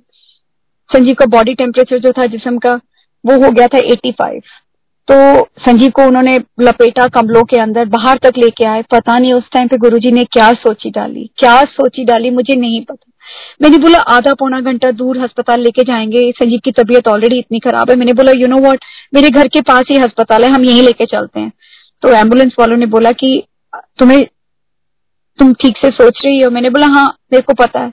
हम यहीं पे लेके चलते हैं क्योंकि इस टाइम पे संजीव की तबीयत बहुत खराब है। शुक्राना मेरे मालिक का कि दिमाग में सोची डाली, अस्पताल लेके गए। डॉक्टर्स ने बोला, जवाब दे दिया। डॉक्टर्स ने एकदम कंबल डाल दिए संजीव के ऊपर हीटेड ब्लैंकेट जो गर्म ब्लैंकेट होते हैं, डाल दिए। तीन तीन एंटीबायोटिक लगा दी उन्होंने। लाइन लगा दी जो कि सीधा हार्ट के अंदर दवाई जाती है, वो डाल वो डाल दी उन्होंने। उन्होंने बोला कि जिनको भी बुलाना है घर वालों को बुला लो। उन दिनों में मनु इंडिया गया हुआ था? और दो दिन पहले ही, कभी मैंने पंडितों से, कभी किसी के चक्रों में नहीं पड़ी थी, कभी किसी पंडित को दिखाया ही नहीं पता कुछ भी नहीं, क्योंकि पता ही नहीं, मुझे अपने बाबा पे विश्वास था, रब पे विश्वास था। गुरु जी थे तब उस टाइम पे। तो मेरे को कभी जाने की ज़रूरत ही नहीं पड़ी। तो मनु मेरा बेटा, इंडिया गया हुआ था? कॉलेज में था एक साल पहले। और उस टाइम पे आ, इंडिया गया हुआ था तो उसका मुझे रात को दो तीन दिन पहले जब संजीव ने बीमार होने से पहले ही दो दिन पहले संजीव का मुझे मनु का फ़ोन आता है। मनु कहता है माम ये पंडित जी आपसे बात करना चाहते हैं। मैंने बोला क्या हुआ? तो पंडित जी ने बोला कि मैंने मन्नू की पत्री देखी है। मन्नू की पत्री के हिसाब से उसके माँ या बाप मैं ये नहीं बता सकता उनमें से किसी को खून में इन्फेक्शन होने वाली है। तो आप दोनों में से जाके वो बचेंगे नहीं। अगर आप अस्पताल टाइम पे नहीं जाओगे, ये 24 घंटे के अंदर अंदर होने वाला है। तो आप जाके एक बार दिखा लो, नहीं तो बचोगे नहीं। तो जब मैंने संजीव को बताया था सुबह उठ के तो संजीव ने मुझे बोला कि तू कभी अस्पताल जाती नहीं कभी अपना चेकअप नहीं कराती। अनु, तू जाके चेकअप करा। मैंने बोला, मुझे क्यों होएगा? कहते, नहीं अनु, तेरे को कुछ ना कुछ लगा रहता तू हमारे में बिज़ी रहती, तू अपना चेकअप करा जाके। तो वो तो मौका ही नहीं दिया। संजीव बीमार हो गए तो पता चला। तब उस पंडित जी के साथ उनके थ्रू मुझे मैसेज मिला था कि ऐसे कुछ होने वाला है। तो लग रहा था कि संजीव, मुझे तो संजीव ही लग रहे थे कि बीमार होंगे, पर संजीव को लग रहा था कि मैं बीमार होंगी। बट किसी तरीके से संजीव जब अस्पताल पहुँचे तो मुझे लगा कि गुरुजी ने मुझे मैसेज दिया था पंडित जी के थ्रू में। तो मन्नू को बुलाना था इंडिया से, लेकिन मन्नू अभी वहीं पे था तो डॉक्टर्स ने बोला कि अभी एक आध दिन रुक जाओ, तब तक संजीव थोड़ा सा ठीक होने लग गए थे। मैं बाबा के मंदिर भागी बाबा को मैंने बहुत हाथ जोड़े, बहुत रोई। मैंने कहा, बाबा, मुझे नहीं पता मेरी ज़िंदगी में क्या हो रहा है, इतनी अच्छी ज़िंदगी चल रही थी। अच्छी इन द सेंस की मेरी, मुझे जो सेवा बख्शी हुई थी, मैं उसी में खुश थी। मुझे लग रहा था संजीव मेरे साथ हैं, श्रेया, मनु, हम सारे इकट्ठे रह रहे थे। पापा, मम्मी इंडिया से आ गए थे। तो मुझे ज़िंदगी में तो वही मुझे था कि मेरे सारे घर वाले मेरे साथ हैं तो मुझे और ज़िंदगी में कुछ चाहिए ही नहीं था, मुझे वो, उसी में खुशी थी। तो मैं बाबा के पास बहुत रोई थी, मैंने कहा, बाबा, ये क्या हो रहा है मेरी ज़िंदगी में? मुझे कुछ नहीं पता, आप ही कुछ कर सकते हो, अगर कर सकते हो। तो बाबा ने संजीव को ठीक करना शुरू किया। लेकिन उस टाइम पे हमें कुछ पता नहीं चल रहा था डॉक्टर्स को भी नहीं पता चल रहा था क्या हुआ, कहाँ से इन्फेक्शन आ गई थी संजीव के ब्लड में, हमें कुछ नहीं पता था। संजय जी, ये जो जर्नी मेरी चलती रही, हर दूसरे तीसरे महीने संजीव बीमार हो जाते थे। उन दिनों में मुझे ऐसा लग रहा था कि मेरे को कुछ काम होता है इंडिया जाना पड़ता है, कुछ ना कुछ काम होते हैं। लेकिन गुरुजी, वो भी मुझे इंडिया के भी चक्कर लगवा रहे थे। पता नहीं किस लिए शायद ब्लेसिंग ब्लेस करने के लिए करते थे। जब भी मैं इंडिया जाती थी, संजीव यहाँ पे आईसीयू में पहुँच जाते थे। कोई नर्स एड रख के जाती थी मैं संजीव के लिए, लेकिन संजीव आईसीयू में पहुँच जाते थे। मैं इंडिया में जाती थी, बाबा के मंदिर में जाती थी माथा टेकती थी। अब मुझे नहीं पता कि मैं इंडिया क्यों जाती थी, किस लिए गुरु मुझे बुलाते थे इंडिया में। लेकिन यहाँ पे संजीव वापस आती थी, वही संजीव की सेवा होती थी, दो तीन हफ़्ते, तीन महीने, फिर संजीव अस्पताल पहुँच जाते थे संगत जी। उससे पहले इन बिटवीन बीच में क्या हुआ कि संजीव के जो फादर थे, वो हार्ट पेशेंट थे, और वो इंडिया में रहते होते थे, वो छह महीने, सात महीने वहाँ रहते थे, चार पाँच महीने अमेरिका आ जाते थे रहने के लिए हमारे पास। संजीव की बहन रहती थी, उनके पास आके रहते थे, हमको मिलने आते होते थे। तो गुरु जी को देखो जरा कैसे क्या क्या करते हैं हमारी ज़िंदगी में, हमें नहीं पता होता। उनको पता था कि संजीव अकेला बेटा है। अगर संजीव के फादर को कुछ हो गया इंडिया में तो संजीव तो इंडिया जा ही नहीं सकते। अपने, उनके अंतिम संस्कार के लिए कैसे जाते? डैडी यहाँ पे आए, सैर करने गए, उनको चोट लगी, गाड़ी से एक्सीडेंट हुआ। गुरुजी ने अपनी शरण में लिया। वो भी अमेरिका में क्योंकि उनको पता था कि संजीव अपना जो उनका जो अंतिम संस्कार है संजीव अपने हाथों से कर सके अप, संजीव और मनु अपने अपने हाथों से कर सके यहाँ पे अमेरिका में। अगर यही चीज़ अगर इंडिया में हुई होती तो संजीव तो जा ही नहीं सकना था। संजीव ने वो चीज़ अपनी मम्मी की जैसे डेथ के लिए इंडिया में हुई थी तो फादर की अगर इंडिया में हो जाती तो संजीव जा ही नहीं सकते थे। तो गुरुजी कैसे प्लान करते हैं? उन्होंने डैडी को अपनी शरण में लेना था अपने चरणों में लेना था तो अमेरिका में लाके किया ताकि संजीव अपना हक अदा कर सके। संजीव की डैडी की डेथ के बाद मैं और उस टाइम पे भी एड का एकदम से इंतज़ाम हो गया था। मैं और मन्नू इंडिया गए थे। तो डैडी की विल वगैरह खुलनी थी बट कहते हैं गुरु जी कहते हैं, कभी किसी के बारे में बुरा मत करो। अगर कुछ होता है, उसमें भी हमारा अच्छा ही होता है, संगत जी। और जो कुछ सोच ही देते हैं, वो गुरु जी ही देते हैं। गुरु जी अगर मैं कुछ बुरा करूँ, बुरा बोलूँ तो मुझे रोक देना। तो मैं, हम लोग जब वहाँ पे गए डैडी की, उसके बाद तो डैडी की विल नहीं खुलनी थी। खुल, नहीं खोली। डैडी ने जो प्रॉपर्टीज़ देनी थी, वो कुछ भी उसमें से संजीव का जो हक था लाइक घर वालों ने जैसे भी किया, संजीव को नहीं मिला। गुरु जी ने सोची थी उन्होंने बोला कि पावर ऑफ़ अटर्नी संजीव को बोला, अपनी बहन के नाम पे दे दे ताकि हम जो कुछ भी कर लेंगे कर लेंगे। लेकिन संजीव के और मेरे दिमाग में, संजीव के दिमाग में क्या सोची डाली गुरु जी ने? संजीव ने कहा, अगर मैं दूँगा तो खाली अपनी बीवी को दूँगा, मैं किसी और को नहीं दूँगा। संजीव, गुरु जी को पता था, इसमें ही हमारी भलाई है, उन्होंने नहीं करने दिया। वो संजीव ने नहीं किया। शायद उनको अपने बेटे के हक के लिए लड़ना था। तो संजीव नहीं कर, संजीव ने बिल्कुल मना कर दिया इस बात के लिए। जो कुछ भी किया गुरुजी कर रहे थे, उस, उनकी प्लानिंग चल रही थी, लेकिन हमें उस टाइम समझ नहीं आ रहा था। हम बहुत दुखी हो रखे थे कि घर वाले इतना क्यों तंग कर रहे हैं। फाइनेंशियली हमारे को पैसों की भी ज़रूरत थी। हमारा घर कैसे चल रहा था, मुझे नहीं पता। गुरुजी चलवा रहे थे। गुरुजी ही सब कुछ कर रहे थे। कैसे इंतज़ाम होता था, कैसे होता था, सब उनको पता है। कि कैसे मैं अपना घर किसी के सामने, उन्होंने मुझे कभी हाथ नहीं पहनाने दिया कभी नहीं करने दिया। मुझे चाहे अपना सोना जो था मेरे पास मैंने बेच दिया चुपचाप जाके। कैसे चल रहा था मुझे नहीं पता, संगत जी, मुझे नहीं पता कि कैसे मैं घर चला रही थी। ये सब उनकी ब्लेसिंग्स थी। खाना साईं बाबा का मंदिर था, वहाँ पे चले जाते थे, कई बार वहाँ से लंदन हो जाता था। लाइक घर में खाना बन रहा था, सारी सेवा बख्शी हुई थी और इसमें गुरु जी ही सब कर रहे थे। हमें नहीं पता, मैं उस चीज़ में क्वेश्चन कर ही नहीं सकती। ज़िंदगी चल रही थी जो भी घर वाले तंग कर रहे थे ब्लेम कर रहे थे, जो भी कि प्रॉपर्टियाँ अपने नाम पे कर ली, जैसे भी कर लिया, संजीव के झूठे सच्चे सिग्नेचर करके कर लिया, जो कुछ भी कर लिया, लेकिन गुरु जी सोची बख्श रहे थे कि नहीं देना, किसी को अपना हक नहीं देना, कोई पेपर नहीं देना, कोई इन्फॉर्मेशन नहीं मिल रही थी। लेकिन गुरु जी कैसे रास्ता बनाते हैं? किस तरीके से सही लोगों से मिलाते हैं? किसी तरीके से अच्छा वकील मिल गया, जैसे भी उन्होंने करा, बिल निकाल ली, लेकिन घर वाले जो भी तंग कर रहे थे मनु का अकाउंट ब्लॉक कर दिया, सब कुछ करा, लेकिन अब समझ आती है कि उसमें भी हमारा कुछ कष्ट ही काट रहे थे गुरु जी जो भी कर रहे थे। सो शुक्राना मेरे मालिक, जैसा भी आपने किया, जो भी किया अच्छा ही किया हमारे लिए। कोई कंप्लेंट्स नहीं है आपसे। गुरु जी मैंने, संगत जी, मैं तो 2016 के अंदर 2015 में, मेरे को शुरू से संजीव को बहुत शौक था कि मैं इंडिया लेके जाऊँ। गुरु जी ने वो भी प्लान किया। कैसे कराया? 2015 के अंदर अप्रैल में संजीव को मैं इंडिया भी लेके गई, संगत जी। ये भी गुरुजी की प्लानिंग थी कैसे उन्होंने कराया रातों ही रात एयर इंडिया को कॉल किया, कैसे एयरलाइन की टिकट्स हो गई, कैसे क्लियरेंस मिल गई, जो कि जो बंदा जिनका ब्लड प्रेशर ड्रॉप होता है, उस टाइम पे मैंने गुरुजी को मथा नहीं टेका था। उस टाइम पे हमें पता ही नहीं चला था, हर दूसरे महीने संजीव बीमार हो जाते थे, कभी ब्लड देना पड़ता था, कभी कुछ समझ नहीं आ रही थी, कुछ भी नहीं पता चल रहा था। हमें ये भी नहीं पता था संजीव का सोडियम क्यों लो हो जाता है, नमक एकदम से गिर जाता था, संजीव की आँखें चढ़ जाती थी, संजीव का हमें पता ही नहीं चलता था, एकदम से बेहोश हो जाते थे संजीव, बैठे बैठे ही। तो हमने कहा, हम संजीव को इंडिया कैसे लेके जाएँगे? तो मनु ने कहा, पापा, मम्मी और मैं ना आपके साथ में। चलो चलते हैं, जो कुछ भी होगा, आपकी इच्छा है ना कि इंडिया घूम के आने की। चलो, ये एक मौका है, संजीव की मीस की शादी थी तो हमने कहा, चलो चलते हैं संजीव। लेकिन अब मुझे रिसेंटली पता चला कि मौर्य होटल जिसमें गुरुजी गए थे, किसी संगत ने ही मुझे भेजा था कि गुरुजी ने उस होटल को ब्लेस किया था। हम उधर ही रहे। उसी होटल में हमारा इंतज़ाम हुआ, जहाँ पे गुरुजी ने ब्लेसिंग करी थी। गुरु जी की ब्लेसिंग की वजह से ही हम इंडिया पहुँचे। छतरपुर में कोई पार्टी थी, संगत जी। संजीव और मैं और मनु हम लोग वहाँ पे थे। श्रेया को हम मम्मी पापा के पास छोड़ के गए थे, क्योंकि श्रेया का मुझे पता नहीं था कि कैसे वो जा सकेगी कि नहीं जा, कैसे मैं हैंडल करूँगी दो बंदों को वहाँ पे। संगत जी, छतरपुर में जहाँ पे गुरु जी का मंदिर था, उसी सड़क पे जो ड्राइवर था, उसने कहा हम खो गए। वहाँ पे उसी सड़क में आगे पीछे चलते रहे तो उसी ड्राइवर ने बताया कि गुरु जी का मंदिर है यहाँ पे। हमने कहा रेली उसने शिवलिंग भी दिखाया। गुरु जी सं, उन्होंने संजीव को बुलाया था इंडिया ब्लेस करने के लिए जो कि हमें नहीं पता था। सो शुक्राना मेरे मालिक हमें वहाँ पे ब्लेसिंग गुरु जी के की लेके हम इंडिया से वापस आए। संजीव यहाँ पे आके बीमार हुए वापस। शुक्राना अगेन मेरे मालिक कि आपने वो ट्रिप भी मेरी इज़्ज़त रख ली। मुझे इतना डर था। घर वाले सारे संजीव के बोलते थे कि पता नहीं ये लड़की का दिमाग खराब है। एक आदमी को, संजीव को लेके आ रही है। घर की शादी खराब हो जाएगी। वो डिफरेंट डिफरेंट तरीके से मैसेजेस मिलते थे। तो मैं बाबा के मंदिर में जाके बोला, मैंने कहा, बाबा, मेरी इज़्ज़त रख लेना।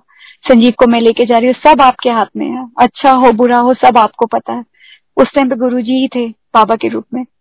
तो कैसे उन्होंने संजीव को इंडिया लेके गए इंडिया से वापस लेके आई ठीक ठाक पहुँच गए, हम लोग वेंटिलेटर लेके गए थे सब कुछ सारा इंतज़ाम उन्होंने कराया था। वापस पहुँचे आके तो संजीव की जो प्रॉपर्टी थी वो एक बेचनी थी। संजीव के घर वाले पीछे पड़े हुए थे कि कोई प्रॉपर्टीज़ को उनके नाम पे ट्रांसफ़र कर दो, जो कि संजीव तैयार नहीं हो रहे थे। उन्होंने मुझे झूठ बोल के इंडिया में बुलाया कि प्रॉपर्टी बेचनी है तो दो हफ़्ते पहले बुला लिया। मैं संजीव को हफ़्ते से ज़्यादा छोड़ती नहीं थी, क्योंकि हफ़्ते ही संजीव ठीक रहते थे, उसके बाद संजीव बीमार हो जाते थे। मैं वहाँ पे पहुँची, उन्होंने पहले बोला कि प्रॉपर्टियाँ ट्रांसफ़र करो। मैंने बोला, मैं नहीं करूँगी। संजीव बीमार हो गए उन दिनों में। बड़ी मुश्किल और दिवाली का टाइम था। तो संजीव यहाँ पे आईसीयू में पहुँच गए। पापा मुझे बार बार बोल रहे थे कि, अनु, वापस आ। मैं इनको कह रही थी घर वालों को, संजीव के, कि मुझे वापस जाना है। प्लीज़, जरा जल्दी करा दो काम। वो कहते थे, नहीं, तू ट्रांसफ़र कर। किसी ना किसी मैंने बोला, अगर मुझे नहीं करोगे, बिकवाओगे नहीं, पेपर साइन नहीं करोगे, मैं जा रही हूँ, क्योंकि संजीव बीमार है। फाइनली मुझे उनको बताना पड़ा। संजीव मर रहे हैं वहाँ पे। संजीव को सांस नहीं आ रहा मुझे जाना पड़ेगा। किसी तरीके से अगर कराना है, कराओ। नहीं तो मैं इस दिन मेरी टिकट बुक है, मैं जा रही हूँ। मेरी बुआ जो ग्रेटर क्लास में रहती है, मैं उनके पास रहा करती थी। वो गुरु की बहुत बिलीवर थी। उनके गुरु के स्वरूप लगे हुए थे। माफ़ी गुरु उस टाइम पे मुझे आपकी शक्ति का, आपका नहीं पता था। तब मैंने अपनी बुआ को बोला, मैंने कहा, दीदी, आप मथा टेको ना अपने गुरु जी को बोलो कि मेरे काम कराए, मैं जाऊँ यहाँ से और संजीव को ठीक ठाक रखे। तब मेरी बुआ ने बोला कि अनु मैं तो बोलती हूँ, लेकिन गुरु जी को खुद तू डायरेक्टली बोल। शायद वही मेरी कॉल थी संगत जी, वही मेरा राइट टाइम था। मैं गुरु जी के दीदी के मंदिर में गई गुरु जी के चरणों के ऊपर मैंने माथा टेका, मैंने गुरु जी को बोला, हाथ जोड़ा। मैंने कहा गुरु जी मेरे से जो गलती हुई हो, मुझे बख्शो, मेरे काम कराओ। संजीव वहाँ पे बहुत बीमार है, संजीव को ठीक रखो। मैं वहाँ पे वापस जाना चाहती हूँ, वापस अमेरिका, मेरे काम कराओ। संजय जी, आप विश्वास करोगे, फ्राइडे का दिन था। थर्सडे या था या फ्राइडे था, मुझे नहीं पता। काम हुआ आई थिंक थर्सडे था मेरे ख्याल से। मंदिर थैंक्स बंद होने वाले थे उस दिन। कैसे उन्होंने मेरा काम कराया? कैसे मेरा सारा पेपर वर्क सारा कुछ करा के मैं वहाँ से निकली लंदन में मेरी फ़्लाइट डिले थी। मैं संजीव को कुछ नहीं पता चल रहा था कि संजीव का कैसे, संजीव ने रिस्पॉन्ड करना बिल्कुल बंद कर दिया था। कहाँ से गुरु ने एक संगत भेजी मेरे पास, एक आदमी मेरे पास आया, क्या हुआ? मैं रो रही थी। मैंने कहा, मुझे न्यूयॉर्क में फ़ोन करना है, मेरे हस्बैंड बहुत बीमार है। तो पता नहीं उन्होंने ना मुझसे कोई क्वेश्चन किया, ना कुछ, मैं जानती भी नहीं थी उनको। उन्होंने बोला, ये लो मेरा फ़ोन ये यूज़ कर लो। मैंने कहा ये श्योर कि मैं कर सकती हूँ? उन्होंने कहा हाँ आप करो। गुरु जी कैसे संगत भेजते हैं आपकी मदद के लिए? मैंने यहाँ पे अस्पताल में फ़ोन किया, बात करी तो मुझे पता चला कि संजीव तो कुछ रिस्पॉन्ड नहीं करे कुछ नहीं कर रहे, आँखें भी नहीं खोल रहे थे। मैं बाबा को हाथ जोड़ रही थी गुरु जी को हाथ जोड़ रही थी। उस टाइम में गुरु जी का स्वरूप मेरे मन में था, मेरे पास कोई स्वरूप नहीं था, लेकिन मेरे मन में उनकी तस्वीर थी। हाथ जोड़ रही थी, संगत जी, मैं अमेरिका पहुँची फ़्लाइट डिले थी, मैं सीधा एयरपोर्ट पे पहुँची अस्पताल पहुँची डॉक्टर से बात करी, पता नहीं कैसे उनकी ट्यूब मुड़ी हुई थी, क्या था, गुरु डॉक्टर्स को बताया, ये दवाई नहीं देनी, ये देनी। आधी डॉक्टर तो बन गई थी बिना एक्सपीरियंस के गुरु जी ने कैसे वो भी करा देते हैं। संगत जी, संजीव ठीक होना शुरू हुए। पिछले 2008 या 9 से लेकर के 2016 तक हमें पता ही नहीं चल रहा था क्या हो रहा है। संजीव ने 2008 तक रुद्राक्ष की माला पहनी हुई थी। वो भी नेपाल से कैसे संजीव तक पहुँच गई थी, मुझे नहीं पता।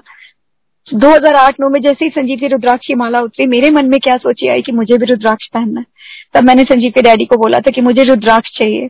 तो उन्होंने नेपाल से मुझे वो भी सात मुखी का रुद्राक्ष मुझे मंगा के दिया। मैंने तब से लेके अब तक वही पहना हुआ है संगत जी। मुझे ऐसे लगता है कि गुरु जी मेरे साथ है शिव जी भगवान जी मेरे साथ हैं। संगत जी 2016 में जो मैं माथा टेक के आई थी डॉक्टर्स को पता नहीं चल रहा था कि क्या हो रहा है। 2016 में उसके बाद तो मेरी ज़िंदगी जैसे बिल्कुल ही बदल गई। संजीव दोबारा बीमार हुए, अस्पताल लेके गए। डॉक्टर्स को ये पता चला कि संजीव की हड्डियों में इन्फेक्शन घुस गई थी हिप के अंदर, नीचे। डॉक्टर्स ने कहा सर्जरी करनी पड़ेगी। ये तो पता ही नहीं चल था। फाइनली हमें पता चला कि क्या प्रॉब्लम है। उन्होंने संजीव की फाइनली सर्जरी करी 2017 जनवरी के अंदर। संजीव ठीक होना शुरू हुए। मेजर सर्जरी थी। डॉक्टर्स ने बोला कि पता नहीं हम कोशिश करेंगे कैसे होगा। लेकिन उन्होंने सर्जरी करी संजीव की। दो बारी सर्जरी जनवरी में हुई, मार्च में हुई। सर्जरी के बाद संजीव ठीक होना शुरू हुए, संगत जी। कहते हैं ना कि गुरु जी को गुरु जी को ये पता होता है कि ज़िंदगी में आपको किस इंसान की ज़रूरत है, उसको ज़िंदगी बख्शते हैं, वो है मेरे पापा। उन्होंने उनको पता था कि पापा मेरी बैकबोन है, पापा मेरे साथ, पापा मम्मी तो मेरे साथ ही थे 2000 से 2000 2000 से पूरा मेरे साथ में ही थे। यहीं पे मूव कर गए थे अमेरिका ही मेरे साथ मेरी हेल्प करने के लिए। तो पापा जुलाई की बात है, पापा गए अस्पताल, जून जुलाई की बात है तो पापा सीनियर सेंटर गए, वहाँ पे जाके पापा घर आए। वीरवार था। मैं टेनिस खेलती हूँ तो मैं टेनिस का मैच उस दिन खत्म हो गया जल्दी। मैं नहीं खेलती गुरु जी खिलवाते हैं मुझसे टेनिस उन्होंने मेरा माइंड ऑक्यूपाई करने के लिए मुझे वो भी रखा हुआ है कि चल अनु, तू जाके टेनिस खेल। तो मैं टेनिस खेल के आई तो मैंने पापा को घर में देखा। मैंने कहा, पापा, क्या हुआ? आज आप जल्दी कैसे आ गए हो? तो पापा कहते हैं अनु पता है क्या हुआ? मैंने कहा, क्या? तो कहते ऊपर आ, मैं उनके बेडरूम में गई तो मुझे कहते हैं अनु मुझे लगता है कैंसर हो गया है. सर कैंसर हो गया? कहते हाँ मेरा वो ना डेंटिस्ट आया था। पता नहीं कैसे डेंटिस्ट आया, मैं तो चेकअप भी नहीं करा रहा था, लेकिन मैंने कहा, चल करा लेते हैं। वो चेकअप के लिए गए तो उनके राइट साइड ऑफ़ द मुँह में इतना बड़ा जैसे गोभी का फूल होता है, वैसे हो गया था गम्स के अंदर तो वो कहते हैं कि डॉक्टर कह रहे हैं कि ना कैंसर हो गया मैंने बोला, दिखाओ मुँह, मैंने देखा अंदर। लेकिन पापा को मैंने कहा, पापा, आपको कुछ नहीं हो सकता। फ़िक्र मत करो, मैं नीचे आई, मैंने अपने भाई को फ़ोन किया। मैंने कहा, राजेश, पापा को लगता है कि कैंसर हो गया तो डॉक्टर सर्जन के पास ले जाना पड़ेगा। संगत जी, दो दिन के अंदर सर्जन का इंतज़ाम हो गया। स्लोन केटरिंग हॉस्पिटल जिसमें कि एक एक दो दो महीने की वेटिंग है। तो सर्जन ने भी बोला कि इमीडिएटली पापा को कैंसर हो गया है माउथ में, और इनका सर्जरी की ज़रूरत है। इनको कैंसर हॉस्पिटल लेके जाओ स्लोन केटरिंग में। संगत जी, आप विश्वास भी नहीं करोगे कि जिस अस्पताल में घुसने के लिए एक एक महीना दो दो महीने की इंतज़ार होती है, वो अगले वीरवार को पापा सर्जन के साथ थे। सर्जन ने पूरा देखा तो उसने सर्जरी भी स्केड्यूल कर दी, वो भी वीरवार को ही हुई। सर्जरी स्केड्यूल जो उसने करी, और उसके बाद उसने बोला पेट स्कैन करेंगे। पापा का स्कैन हुआ सारी बॉडी का, और डॉक्टर ने बोला कि स्कैन की जब रिपोर्ट आई तो उन्होंने बोला कि पूरी गर्दन में लिम्फ नोड्स के अंदर पापा का कैंसर चला गया है। हमने तो बोला, उसने कहा सर्जरी का तो कर तो दिया प्लान लेकिन हम पहले बायोप्सी करते हैं कहाँ कहाँ तक फैला हुआ है, हमें नहीं पता, लेकिन गर्दन में पूरी लिम्फ नोड्स के अंदर कैंसर दिख रहा है।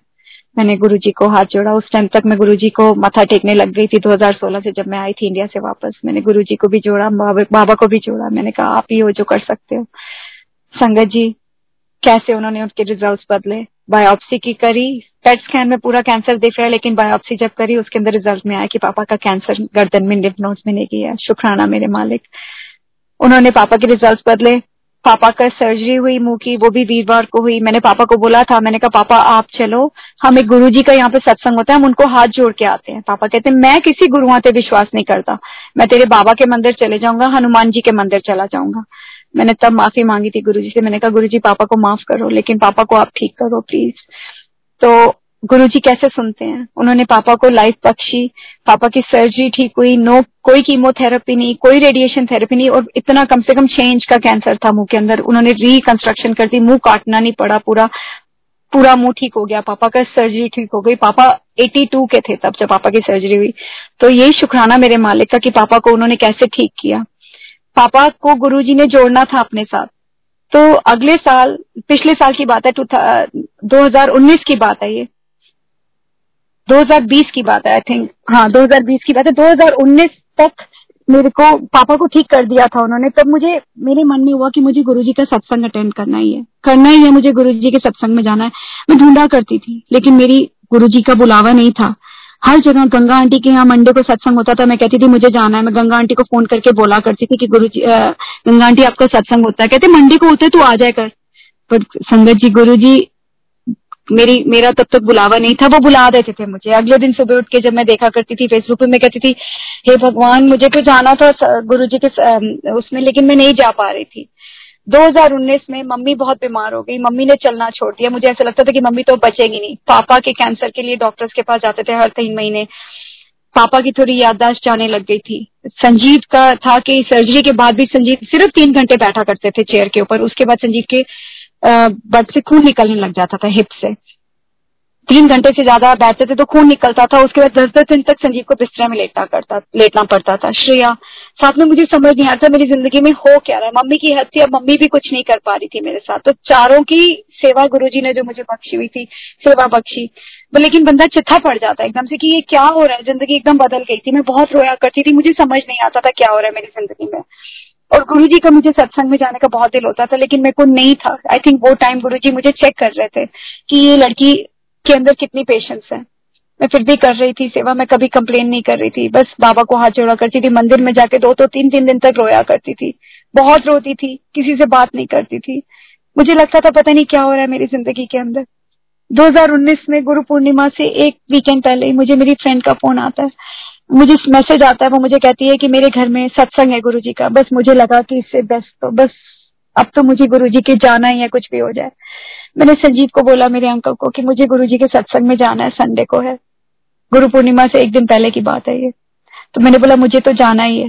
तो सुबह से मैं बड़ा तैयारी करके बैठी, हर घंटे बाद संजीव मुझे याद कराते, तुझे याद है ना आज गुरु, तूने गुरु जी के सत्संग में जाना है? मैंने बोला हाँ मुझे याद है। मैं सुबह से ही फूल लेके आ गई, मैंने रख दिए, सजा दिए कि मुझे, अब तो मेरे को भूलना ही नहीं है, आज मुझे जाना ही है। रास्ते में जाते जाते मैं बाबा से बात कर रही हूँ। बाबा का स्वरूप मेरी गाड़ी में पड़ा हुआ है, अभी भी पड़ा हुआ है। और मैं बाबा से बात करती जा रही हूँ मैं बाबा को बोल रही हूँ, बाबा, मैं आपको चीट नहीं कर रही हूँ। आप मुझे लेके जा रहे हो गुरु जी के सत्संग में। मुझे जाना लेकिन मैं आपको अभी भी आई जस्ट लव यू गुरु जी बाबा, मेरे को आपके साथ, आप तो मेरे साथ पिछले पच्चीस सालों से आप मेरे साथ हो तो आपको मैं कहीं छोड़ के नहीं जा रही लेकिन आप ही मुझे गुरु जी के पास लेके जा रहे हो।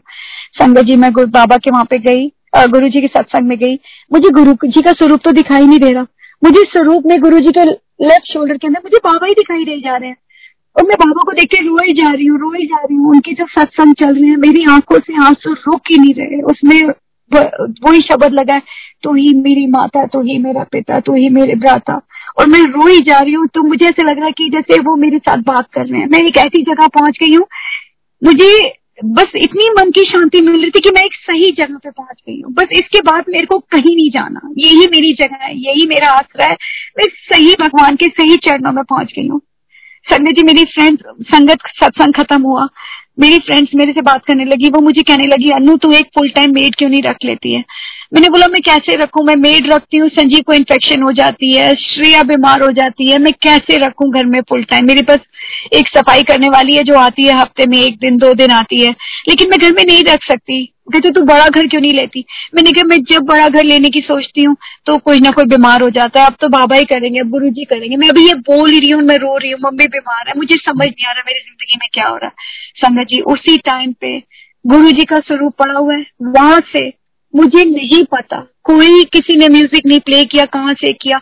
इतनी ऊँची ऊँची आवाज़ आनी शुरू हो गई। वाहे गुरु बोलो वाहे गुरु वाहे गुरु बोलो वाहे गुरु सब चुप। उस टाइम पे मुझे लगा, मेरे बाबा गुरु जी मुझे कह रहे हैं अनु तो फ़िक्र क्यों कर दी है? मैं तेरे नाल हाँ। सबने जाके चेक किया, सबने पूछा, ये किसने प्ले किया था? किसी ने प्ले नहीं किया था, संगत जी। ये गुरु जी की स्वरूप से आवाज़ आई थी और सबने सुनी। तो गुरु जी का कहने का तरीका था कि अनु तो फ़िक्र क्यों करती है? तू मेरे कोल आ गई है ना, उन मैं तेरे नाल हैगा। मैं तेरे साथ हूँ। संगत जी, वहाँ से मुझे मेरी फ्रेंड ने एक बड़े मंदिर का जल प्रसाद था वो एक छोटी सी बोतल में दिया उसने कहा, अनु तो संजीव को जहाँ पे खून निकलता है, वहाँ पे लगा, श्रेया को दे, मम्मी को दे, सबको दे, सब ठीक होएगा। संगत जी, मैं वो जल प्रसाद घर लेके आई। मैंने संजीव के चोट पे लगाया और गुरुजी को बोला, गुरुजी, अगर आप हो ना ये नादानी होती है ना, ये हम होते हैं जो गुरु जी को टेस्ट करते हैं। उस टाइम पे मैंने गुरु जी को हाथ जोड़ा और मैंने कहा गुरु जी अगर आप हो ना तो ये तो जो चोट संजीव के है, जो खून है, ये तो दस दस दिन तक संजीव बिस्तरे में लेते हैं। अगर आप हो तो कल तक, सुबह तक ठीक करके दिखाओ संजीव को। संगत जी, ये मेरी गलती थी, लेकिन गुरु जी को टेस्ट कर रही थी मैं, ये भी मेरी गलती थी। माफ़ी गुरु जी एक तरीका था गुरु जी से कनेक्ट करने का आई गेस तब तक मैं गुरु जी से इतना कनेक्ट नहीं हुई थी, लेकिन गुरु जी को टेस्ट कर रही थी तो गुरु जी ने मुझे बोल अगले दिन ही संजीव की चोट ठीक हो गई। लेकिन अगेन गुरु जी ने मुझे सोची दी, मांगा ना तूने? मांगते नहीं है। हमेशा ब्लेसिंग मांगते हैं गुरु जी की। संगत जी, संजीव का हफ़्ते तक संजीव ठीक रहे, फिर संजीव का मून खुल गया। इस बार मैंने गुरुजी को ये नहीं बोला कि गुरुजी संजीव को ठीक करो। मैंने गुरुजी का जल प्रसाद लगाती रही, संजीव को पिलाती रही, नहलाती रही, उसी जल प्रकाश जल प्रसाद से बस हाथ जोड़ती रही गुरु जी संजीव को ब्लेस करो, हम सबको ब्लेस करो ब्लेस करो ब्लेस करो। दिन, रात मेरा यही था गुरु जी से। संगत जी, वो दिन है 2019 में और आज का दिन है कि संजीव चेयर में बारह बारह घंटे चौदह चौदह घंटे बैठते हैं और संजीव के खून नहीं निकलता। वो वो जो चोट लगी हुई थी, जो सर्जरी से जो डॉक्टर ने करी थी, संगत जी, ये गुरु जी ही कर सकते हैं और कोई नहीं कर सकता।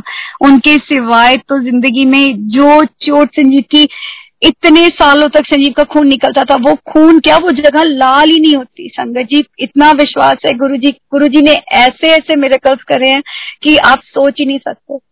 संगत जी, संजीव ठीक हुए, उसके बाद मम्मी को मैंने जल प्रसाद, लोटा प्रसाद देना शुरू किया। मम्मी ने चलना शुरू कर दिया। आप विश्वास करोगे कोविड आ गया, उसके बाद 2019 में मेरा चक्कर गुरुजी ने इंडिया में लगवाया, बड़े मंदिर में। मैं यहाँ से ही बोल के गई थी, मुझे बड़े मंदिर जाना ही है। और गुरु, मुझे पता था समोसा प्रसाद और जल प्रसाद होता है। मैं संडे को पहुँची मंडे को ही मैं बड़े मंदिर गई, संगत जी। मैंने तो दिल में बहुत कुछ सोचा हुआ था कि मैं गुरु जी से ये मांगूँगी, वो मांगूँगी, ये करूँगी, वो करूँगी। संगत जी, पहली चीज़ वहाँ पे पहुँची, वहाँ पे बाहर गाय का बच रहा था, नंदी के रूप में मुझे दर्शन हुए। मैं अंदर गई, मुझे नहीं पता मैं कहाँ पे पहुँच गई थी संगत जी। वहाँ पे पहुँच के तो जैसे कि मैं स्वर्ग पहुँच गई हूँ, जैसे कि मैं सीधा रब के पास पहुँच गई। मेरे आँसू ही नहीं रुक रहे थे, मैं मांगना तो भूल ही गई कि मैंने क्या मांगना, क्या बात करनी। बस मैं रोती जा रही थी, रोती जा रही थी और रोती जा रही थी। मेरे को अंदर था कि मैं जाके बैठूं अंदर गुरु जी के चरणों के पास। वहाँ पे मुझे बैठने को मिला। मैं अपनी चलाकी कर रही थी कि मैं आँखें बंद रखूँगी तो मुझे कोई नहीं बोलेगा बाहर जाने के लिए। लेकिन संगत जी, गुरु जी को ज़्यादा पता होता है। वो मैं वहाँ पे बैठी, रोती रही रोती रही गुरु जी को। बस पता नहीं मैं क्या कर रही थी। गुरु जी के सामने बैठ के मेरे आँसू ही निकलते जा रहे थे। रोना ही नहीं रुक रहा था और कोई मुझे कह भी नहीं रहा था कि बाहर निकलो। दस मिनट, पंद्रह मिनट, पता नहीं मैं कितनी देर बैठी। उसके बाद बाहर आए। गुरु जी को शुक्राना करा, बाहर आए। बाहर आके समोसा प्रसाद मिला, चाय पी। उसके बाद बाहर आके स्वरूप भी मिले गुरु जी के छोटा सा स्वरूप मेरे को चाहिए था, अपने पर्स में रखने के लिए, लेकिन नहीं मिला। तो मैं अपनी बुआ को बोल रही थी कि मुझे वो स्वरूप चाहिए था। वहाँ से जो कार सेवा वाले होते हैं, देखो गुरु जी कैसे वो भी इच्छा पूरी करते हैं। तो बुआ ने कहा, चल, तू जाने से पहले आएगी, तब तुझे मिल जाएगा। मैं वहाँ से आई, वहाँ से आने के टाइम पे मैंने सोच रही थी, दिमाग में था। तो जो कार सेवा वाले, जो अंकल थे अचानक ही उन्होंने सिर पे पटका पड़ा हुआ था पीछे मुड़ के मुझे कहते, एलो तोड़े वास्ते। उन्होंने वो जो पर्स में रखने के स्वरूप होते हैं, छोटे वाले, उन्होंने मुझे बोला, दिया मैंने कहा, जय गुरु जी मैं तो सोचा ही था और मैंने अंकल को बोला, मैंने कहा, अंकल, यही तो मुझे चाहिए थे। अंकल कहते, ये आपके लिए ही है। मैंने बोला, कितने भी ले लू? कहते, आप जितने मर्ज़ी ले लो, ये सब आपके लिए ही है। शुक्राना मेरे मालिक गुरु जी कैसे इच्छा पूरी करते हैं? वहाँ से मैं मत्था टेका, मनु, मेरा बेटा जॉब चेंज करने की कर रहा था, लेकिन वो कर नहीं पा रहा था। संगत जी, मैं वहाँ पे मत्था टेक रही थी उन्हीं दिनों के अंदर। वहाँ पे उसने जॉब चेंज करी। गुरु जी ने उसकी जॉब चेंज कराई। अब वो इतना खुश है, शुक्राना मेरे मालिक। जो चीज़ें मुझे नहीं पता चल रही थी, जो प्रॉपर्टी के एड्रेसेस जो संजीव की जो फैमिली छुपा रही थी, जिन्होंने अपने नाम पे कर ली थी, संजीव की झूठी सच्ची चिट्ठियाँ देके, संगत जी इस ट्रिप में, बड़ा मंदिर में मत्था टेकने के बाद मुझे उस उस प्रॉपर्टियों के एड्रेस मिल गए मुझे ये भी पता चल गया कि उन्होंने झूठी सच्ची चिट्ठियाँ देके संजीव की प्रॉपर्टी अपने नाम पे कर ली। तो संगत जी, जो चीज़ें मुझसे छुपाई, और इसमें भी, मैंने कब, तब भी कंप्लेन नहीं किया। मैंने शुक्राना किया गुरु जी का। मैंने कहा गुरु जी इसमें भी हमारा ही कुछ भला है। इसमें भी आपने कुछ कष्ट काटे हैं हमारे। तो शुक्राना मेरे मालिक, वहाँ से मत्था टेक के गुरु जी का जल प्रसाद लेके मैं वापस अमेरिका वापस जब आई तो जनवरी के अंदर पापा गुरु जी कैसे ज़िंदगी बख्शते जा रहे थे पापा को? पहले कैंसर ठीक किया, उसके बाद मैं एक दिन घर से जा रही थी, मैंने पापा को बोला कि पापा, मैंने गुरु जी को मथा टेका, मैंने कहा गुरु जी चलो ग्रोसरी करके आने या डोसा खा के आने पर घर में भी सबका ध्यान रखना संगत जी। मैं ये बोल के गई। वापस आई तो संजीव ने कहा, पापा से पूछ, पापा शायद गिर गए थे। मैंने बोला रेली मैं पापा के पास गई। पापा, क्या हुआ? मेरी बेसमेंट में तेरह सीढ़ियाँ हैं और नीचे पूरा सीमेंट है। पापा ब्लड थिनर के ऊपर हैं। पापा हार्ट पेशेंट हैं। जरा सी भी चोट लगे, उनका खून निकल सकता है। संगत जी, पापा, सीढ़ियाँ ऊपर से तेरह सीढ़ियाँ नीचे गिरे। गुरु जी ने अपने हाथों में रख के उनको बचाया। पापा का कहीं खून नहीं निकला, डॉक्टर पे लेके गए। हल्की सी चोट लगी उनको पीठ में थोड़ा सा नील पड़ा। डॉक्टर कहता है कि तेरह सीढ़ियाँ ऊपर से नीचे गिरने के बाद तो एक नॉर्मल इंसान को भी चोटें लगती हैं, हड्डियाँ टूट जाती हैं। सो कोई है जो आपको प्रोटेक्ट कर रहा है। सो so ये उनको क्या पता? ये तो हमारे प्यारे गुरुजी थे जो मेरे पापा को ज़िंदगी देते जा रहे थे। मैंने गुरुजी का शुक्राना किया वैलेंटाइंस डे पे गुरुजी का जाके शुक्राना किया कि शुक्राना मेरे मालिक पापा को ज़िंदगी बख्शते जा रहे थे। यहाँ पे खत्म नहीं होता। उनको पता था कि पापा मेरे साथ हैं, उनको पापा ने सारी उम्र मेरी सेवा करी और पापा की मुझे कितनी ज़रूरत है। उन्होंने पापा को डेमेंशिया हो गया, पापा घर छोड़ के चले गए रात को, रात के साढ़े दस बजे। हमें पता ही नहीं चला, रात को ढाई बजे के करीब पता चला। तो पुलिस को फ़ोन किया, उनके कुत्ते लेके आए। मैं घर के बाहर रो रही थी कि पापा कहाँ चले गए, हमें पता ही नहीं ये पहली बार हुआ। संगत जी, मेरे घर के बाहर इतनी खुशबू, इतनी फूलों की खुशबू मेरे साथ रात के ढाई बजे से, दो ढाई बजे से लेके सुबह सात बजे तक। कि मुझे ऐसा लगा कि कितने फूल ही फूल खिल गए और मैं गुरुजी को हाथ जोड़ रही थी। मैंने कहा, गुरुजी, पापा के साथ रो पापा को साथ लेके आओ। संगत जी, पापा रात को दस, साढ़े दस बजे के गए हुए। कहाँ तक चलते हुए, पता नहीं किसी दूसरे शहर में पहुँच के वहाँ पे सड़क पे सो गए। जहाँ पे लोग कोई मार जाता, उनको कुछ कर जाता, किसी को कुछ नहीं पता। गुरु जी उनका हाथ पकड़ के उनको वापस लेके आए घर में। शुक्राना मेरे मालिक अनंतम शुक्राना, कैसे पापा वापस आए। उसके बाद मेरे को गुरु जी की तो ब्लेसिंग चलती जा रही थी। मुझे, मैंने किसी पंडित जी को बोला कि मुझे घर लेना है। तो पंडित जी ने कहा, अनु जी, आपके जो योग है ना, सब खत्म हो गए अब आपकी किस्मत में घर नहीं है। मैं गुरु जी के पास गई, मैंने कहा, गुरु जी रेली अब आप घर नहीं, अपने ले, नया घर नहीं लेंगे? मैं घर में सत्संग कराना चाहती कभी नहीं होगा लेकिन गुरु जी कैसे प्लान करते हैं? उन्होंने दिमाग में सोची डाली, घर दिखाना शुरू किया। मुझे घर की पिक्चर उन्होंने मेरे दिमाग में पहले दिखा दी थी कि तेरा किचन ऐसा होगा। तेरा घर ऐसा होगा। उन्होंने सारा दिखा दिया था, संगत जी। उन्होंने मेरे को घर दिखाया मैं घर देखने के लिए आई। मैं जैसे ही घर में घुसी घुसी तो मैंने घर किचन देखा। ये तो गुरुजी मुझे पहले दिखा चुके थे कि तेरा किचन ऐसा होगा, तेरा घर ऐसा होगा, तेरी एंट्रेंस ऐसी होगी। मैंने जैसे ही घर देखा, मैंने कहा, शुक्राना मेरे मालिक, यही घर है मेरा। मैंने साइन किया, जो प्राइस था, वो ओवर प्राइस था, ज़्यादा पूछ पैसे मांग रहे थे। और आजकल के टाइम पे न्यूयॉर्क के अंदर, अगर तुम्हारे को हज़ार चीज़ है तो तुम्हें हज़ार बीस मिलते हैं क्योंकि लोग ज़्यादा पैसे मांग रहे हैं। जो प्राइस लगाया हुआ था मेरे, मेरे बजट के बाहर था। तो मैंने उसको बोला मैं तो इतने का नहीं खरीद सकती मैं कम का खरीद सकती हूँ। उसने कहा कि बात करके देखते हैं। संगत जी सेलर कम से कम हंड्रेड फिफ्टी थाउज़ेंड डॉलर कम देके two hundred thousand hundred fifty thousand dollar जो मैंने प्राइस बोली थी संगत जी उस प्राइस पे गुरुजी ने कैसे एक्सेप्ट कराया वो भी कॉन्ट्रैक्ट साइन हुआ कैसे हुआ। जो मेरा घर बेचना चाह रही थी। वो भी गुरुजी ने सोची डाली, कैसे मैंने घर वो बेचा मुझे नहीं पता। संगत जी, मैंने पहले दिन सेल पे लगाया, पहले दिन ही कॉन्ट्रैक्ट साइन हुआ। उसके बाद मैं कह रही थी, गुरुजी को, गुरुजी, कब क्लोजिंग होगी, कब क्या होगा? और गुरु जी का मैसेज मुझे रोज आ रहा था, रोज सत्संग में मैसेज आ रहा था। कि मैं तेरे नाल है मैं तेरी सारी कोशिश सारी तेरी मुश्किल तेरी दूर हो गई तू मेरे तेरे विश्वास रख मैं तेरे नाल है मैं तेरे साथ हूँ। तेरी सारी मुश्किलें दूर हो जाएँगी तू फ़िक्र ना कर। तू बस मेरे पे भरोसा रख। तेरे साथ हूँ तेरी जो इच्छा है मैं पूरी करूँगा। तेरे आगे खुशियाँ ही खुशियाँ हैं। ये मैसेज मुझे रोज किसी ना किसी रूप में मिल जाता था। टेक्स्ट मैसेज में चाहे वो मुझे आ, किसी संगत का मैसेज आता था कुछ ना कुछ आ जाता था संगत जी। मेरे को जो है ये जो घर लेने के, यू नो ये जो चल रहा था घर लेने का, उससे पहले मेरे को दिमाग में जो सोची डाल रहे थे गुरुजी की मेरे को यू नो घर खरीदना इस टाइम पे मुझे टोटली ब्लैंक कर दिया गुरुजी ने आई गैस कि गुरुजी मुझे नहीं चाहते कि मैं जो शेयर करना चाह रही थी, मेरे दिमाग से निकाल दिया गुरुजी ने आई गैस माफ़ी गुरु जी आप जो चाहते हैं, मैं वही शेयर कर रही हूँ।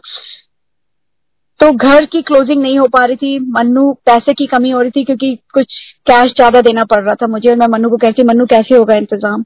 मेरे बेटे को मैं कह रही थी, मैं बहुत रो रही थी। तो गुरुजी नंबर सेवन दिखा रहे थे मुझे बार बार सेवन जो ये मैंने घर खरीदा, संगत जी, इसका टोटल भी नंबर सेवन है।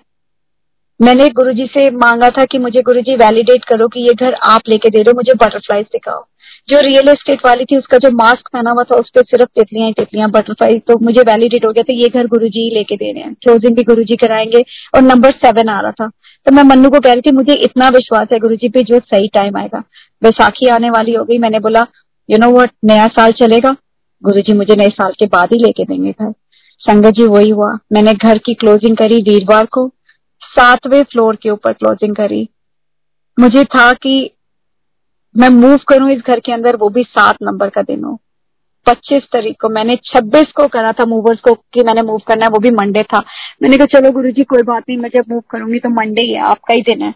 लेकिन संगत जी गुरु जी को पता था कि सात नंबर मेरे कितने क्लोज है। मूवर्स का मुझे फ़ोन आ गया कि हम संडे को, जो कि पच्चीस तारीख है, हम उस दिन क्लोज कर सकते हैं। मैंने कहा, पच्चीस? जय गुरु जी आप ही करा रहे हो। उस दिन बारिश होनी थी। अगेन गुरुजी की ब्लेसिंग थी। कोई बात नहीं। हमने सत्ताईस को ही गुरुजी ने मुझे घर में मूव कराया। उसके बाद मैंने सत्संग शेयर करा ये हैरी अंकल का कि कैसे मेरे गुरुजी का सत्संग अभी अठारह को हुआ, जो कि आठ और एक नौ। सत्ताईस साल हो गए एक्सीडेंट को। गुरुजी ने जो मुझे सेवा बख्शी हुई है, वो सेवा बख्शी हुई है। बीच में गुरुजी मेरे सपने में आते थे। मेरे को कोविड का वैक्सीनेशन लगा और मैं गुरुजी का मथा टेक रही हूँ अपने घर में लेटी हुई हूँ इतना बुखार हो गया इतनी तबीयत खराब हो गई मेरे को और उससे एक रात पहले ही मैंने सीमा नरूला आंटी का मैसेज सत्संग सुना कि उनके अंडर में सिस्ट हो गया था जो कि कैंसरस और कैंसरस नहीं था समथिंग उनका सत्संग सुन रही थी मैं तब तबीयत खराब थी आधे सत्संग में तो मैंने अगले दिन सुबह उठ के मुझे जब मेरी आम के आ, ये लेफ़्ट आर्म के नीचे इतना बड़ा सिस्ट हो गया, सुबह उठी तो मैंने कहा, ये क्या हो गया? तो मैंने उनसे बात करी, सुबह उठ के उनको फ़ोन किया क्योंकि उनका सत्संग सत्संग शेयर किया था उन्होंने तो मुझे विश्वास था कि ठीक होएगा। दोपहर को मैं सत्संग सुन रही थी, सुनते सुनते मेरी आँखें बंद हो गई और मैं गुरुजी के, अपना सिर गुरुजी के गोद में रखा हुआ था। अपनी गद्दी, अपने घर में जो गद्दी लगी हुई थी, उस पर मत्था टेक के रखी हुई थी। और गुरुजी मेरे ऊपर जल छिड़क रहे हैं, अमृत वर्षा करते जा रहे हैं, अमृत वर्षा करते जा रहे हैं। जब मेरी नींद खुली मैं पूरी गीली थी पसीने से। जैसे कि गुरु जी की अमृत वर्षा हो रही है। आँखें खोली तो गुरु जी के दरबार में बैठी हुई थे। शुक्राना मेरे मालिक, शुक्राना बेअंत शुक्राना। गुरु जी सपने में आके मेरी इस कोविड के टाइम के ऊपर, जो मैंने गुरु जी से ज़्यादा कनेक्शन हुआ, उन्होंने मुझे व्याख्या सुनाई, जिसमें मेरे को जवाब मिले व्याख्या से। जब मेरे दिमाग में जो क्वेश्चन होता था, मैंने जो मार्च के अंदर जो मैंने पहला सत्संग शेयर किया था, उसके बाद मुझे मेरे को, मैं गुरुजी से बात किया करती थी। गुरुजी, मुझे भी सेवा बख्शो कोई। मुझे कोई सेवा बख्शो, संगत जी। मैं गुरु जी से गुरु जी का चाय चाय प्रसाद बना रही थी और मैं गुरु जी से बात करी। मैंने कहा गुरु जी सारी संगत आपकी सेवा करती है। कोई कोई जूम सेवा सेवा कर रहा है, कोई बड़े मंदिर में सेवा कर रहा है, कोई मुझे भी सेवा बख्शो ना आप। लेकिन आपको पता है कि मेरी लाइफ ऐसी है कि मैं तो कुछ कर ही नहीं सकती। लेकिन कुछ तो सेवा ऐसी बख्श सकते हो आप मुझे कि जो मैं कर सकती हूँ। लेकिन आपके बड़े मंदिर में अगर आपकी कोई सेवा मुझे मिलेगी, लेकिन मुझ तक मैसेज कैसे मिलेगा? आप तो लोगों की ड्रीम्स में आके मैसेजेस देते हो, मुझे कैसे मिलेगा मैसेज संगत जी, ये तो मैं गुरु जी से बात कर रही थी, लेकिन गुरु जी कैसे पूरी करते हैं? मुझे दो मार्च को मैंने सत्संग शेयर किया। वो भी मम्मी का बर्थडे था, उस दिन गुरु जी ने कैसे सेवा कराया? मैं चाहती थी उस दिन शेयर करना। वो भी गुरु जी ने डेट पिक करी मेरी सत्संग सत्संग शेयर करने की। रात को बारह बजे मुझे रश्मि कपूर आंटी का मैसेज आता है। कहते हैं, अनु जी, अनु आंटी, मैं आप ही को ढूंढ रही थी, क्योंकि उनको सपने में गुरुजी ने दो हफ़्ते पहले दिखाया था कि मेरा इंस्पिरेशनल सत्संग शेयर होना चाहिए, बड़े मंदिर में गुरुजी ने उनको बोला था। और गुरुजी ने वो मुझे सेवा बख्शी, उनका मुझे मैसेज आता है, जो कि मैंने गुरुजी से थोड़े दिन पहले ही मांगी थी कि गुरु जी मुझे सेवा बख्शो। जिनको मैं जानती भी नहीं, उनका मैसेज मैं इतना रोई मैंने कहा गुरु जी शुक्राना मेरे मालिक, आप मुझे, हम तो सोचते पहले हैं, बाद में आप करते हो। बाद में लाइक हम सोचते बाद में पहले आप हमारी इच्छा पूरी करते हो। मैं तो गुरु जी से खाली जरा सा बात करती हूँ संगत जी और गुरु जी कैसे करते हैं। श्रेया को जैसे मैंने दिमाग में सोचा किसी संगत का सुन के कि मुझे गुरु जी कैसे अननोन बंदे से, अननोन बंदे से कैसे सत्संग शेयर कराएँगे गुरु, संगत जी।